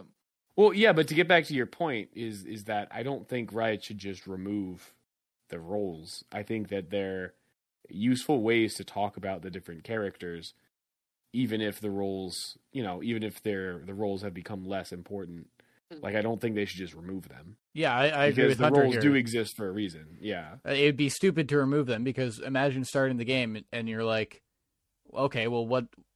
I have like fucking 19 characters to choose from or whatever, and then Yeah. Who the hell do I choose? yeah, who the hell do I choose? Yeah. Like, Yeah. how do you explain that to someone to be like, oh, this is what a controller does, this is what a duelist does, this is what an Yeah. initiator and a sentinel do, mm-hmm. right? Like, that's just what you can explain, and then it narrows it down. Obviously, there's going to be nuance within that Yeah. and significant nuance, but it's Yeah. stupid to remove them. Yeah, it's a good learn. It's a good way to learn more about the game, and then once you get past that fact, and you can kind of you can kind of use an agent how you want to to the strengths that you want to use them to. Then you're like, I don't really care that it's a sentinel. I- Perfect example I can think of is Grim with Sage. Like I love that you brought up Sage Yeah. because Grim is known for the battle Sage. You would not Yo, like Grim is not going to be like, yeah, I'm picking Sage because she's a Sentinel and it helps me on defense. It's like, nah, I'm picking the Sage because I can create some absurd angles with with my wall and Mhm. completely dominate opponents. Right. Um, I'm gonna bring up a YouTuber that I don't think any of you guys will have heard of. Thinking Um, Man's Valorant. no, his name is Jin Jenks. Hmm. his name is what? Jin Jenks. Jin Jinx. Yeah. Um, he he did he made a bunch of content with this other guy named Tuner, uh, for another game that I played called um Genshin Impact, which I know Chase and Hunter. Well, Chase knows, Hunter kind of knows about. Laggy, I don't know if you have heard of that. Guys, get to the point. Um, Yeah, I- like okay. let me just say Yeah. you're better off not knowing about it. yeah, Anyway, you're you're probably better off not. It, it's a very weeb centered game. Okay. Um, at any rate, he was getting into Valorant when the beta dropped. Right, it, it was him and his buddy getting into Valorant, and he, uh, he talked about this on on stream and stuff, and was saying basically like, it, like the guy that I kind of share a YouTube partnership with, this other guy Tuner, is very mechanically good at games. Okay. Um, whereas he, he was saying, I am really dog shit at the mechanics of any other game. Um, and he was really into Monster Hunter beforehand. And he was like, so I made it my goal to fully understand all the numbers, all the mechanics, literally everything that goes into this game that isn't literally mechanically based. Because I want to be the best at that so that I can compete. Um, and just based off the initial agent roster that Valorant had, so no agents that have come out since beta, he made an interesting breakdown in which he grouped Cypher and Sova into a similar tier, stating these are information agents. Right? Okay. Like it, it, it's it's not about the fact that one's a sentinel or one's an initiator. It's about these are two agents that have different means of collecting information based on what's available. Um, and now obviously as the game progresses, right? Like now you've got you, like a bunch of the initiators that have come out since are able to do that. Skye, KAY/O, Fade. They've got information abilities because the role of initiator has somewhat converted towards that. But if you look at Breach, who was a, a launch state initiator, there's nothing in his kit that gives you information Yeah. right? Um, and so I think you are slightly missing the mark when you say, "Oh, this is like a like a double initiator comp," because a double initiator comp between Skye and Breach, or sorry, Skye and KAY/O, is very different from a double initiator comp between uh like Sova Breach. You're just not giving Yeah. people enough credit. Like, absolutely, I agree with that, but it's a useful way of describing the comp, right? Like, it's not it's not supposed to be uh every double initiator comp is the same or every double duelist comp is the same. It's that like it's a literally just a useful way of describing what the composition is to somebody. Right? You'd be like, oh, they have two duelists here. And obviously, like, there's a reason they have two duelists, and it's not because they were like, oh, we need two duelists specifically. They're like, we need these two people. I mean, we need these two agents. So I think it, it's stupid to to say like or to not give people enough credit that they're not understanding exactly what the characters are. Yeah, because along with the lines of what Chase has said, that there's still like a fundamental difference between the roles. Like duelists, like they can create space. Initiators, they set up their team. Controllers, they block off lines of sight, and sentinels, they control, they hold down space. And like, yeah, obviously there are situations where you know you you mix up the roles in terms that you might have a KAY/O who who plays more like a duelist. You might have a neon who plays more not really like a duelist, but like you know, it's still a Yoru's a useful better way to talk about things. Yeah. Uh, Well, I mean, the reason why I picked neon is because like the way Wasn't Victor Neon plays neon. to be an initiator essentially? yeah, at first? Yes. Cass was talking about that. Like, Yeah. if, like if you see the way that Victor plays Neon, like he's a lot. He he does a lot of things to like, you know, obfuscate where the t- what the team is doing, or to like Cass said, get past certain setups. Yeah. Uh, where you know him, it's not so much about him seeking out the first duel of, of him necessarily taking the space as much as just uh, putting the other team on the back foot in terms of what their utility is doing. But but either way, we can discuss neon. The, the, my point is that I think the the roles still have a purpose. Not, uh, but but at the same time, it's important to recognize this isn't Overwatch, where literally now, if you want to play Overwatch, you have to choose whether you're going to queue as like a tank, support, or a DPS. Um, and like you're locked to that. yeah, role. I don't want Valorant to ever get to that point. Right, No, right. Yeah. Right. Okay. Um, I'd say on this we should we should wrap this up. Uh, I mean, I have to get going. yeah, So yeah, Um, yeah, I would agree. All right, you got uh, you got Yeah, five. this was fun. Thank you. Yeah, thanks thank for joining the pod, inviting Laggy. me. yeah, Yeah, Yeah. well, fun. it's I been enjoyed awesome. Um, absolutely, everybody join the Discord. Um, come hang out, out with us. Hang out with Laggy. We're all playing games in there uh, pretty Heck often. yeah. So, um, I'd love to do this again sometime. This is Oh, fun. dude, Laggy, I would say it was phenomenal to put a to put a face to the name. Um, Mhm. Same to you. and you got to put three faces to names. So. yeah, yeah. yeah. okay, I I know you mentioned this at the beginning before we were recording, but what do you, uh, like, how do you feel we we fit our parts? What do you mean? How do you feel you fit your parts?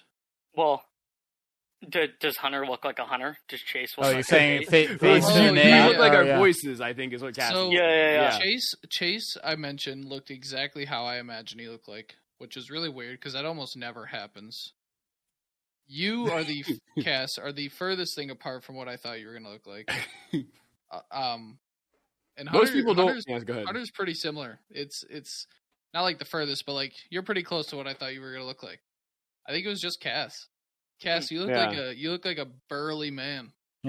Like you got you got the thick Yeah. beard. Like yeah, I just didn't I just didn't think that's what you were gonna look like, and I'm I was surprised. So Hmm. not, most bad. people funny story most people don't realize that cass is half asian and there was the, the way i found out initially really is I when i was I would have never guessed. Yeah. what- yeah like I when cass never guessed. yeah yeah neither would i like the way i found out was like one time i was talking with cass before i'd ever seen him like on a picture of him or on webcam and he made this joke that was like making fun of like asian people and like i heard it and i was like that's kind of messed up like that sounds kind of racist and then i and then i learned that cass is actually half asian so he can make So he's joke. allowed i was to like do that, oh yeah. okay yeah Uh, yeah. Okay, and on that Right, on right. that wonderful note, um, again, thank you, Laggy, and we will drink with you yeah later. yeah Yeah. See you guys.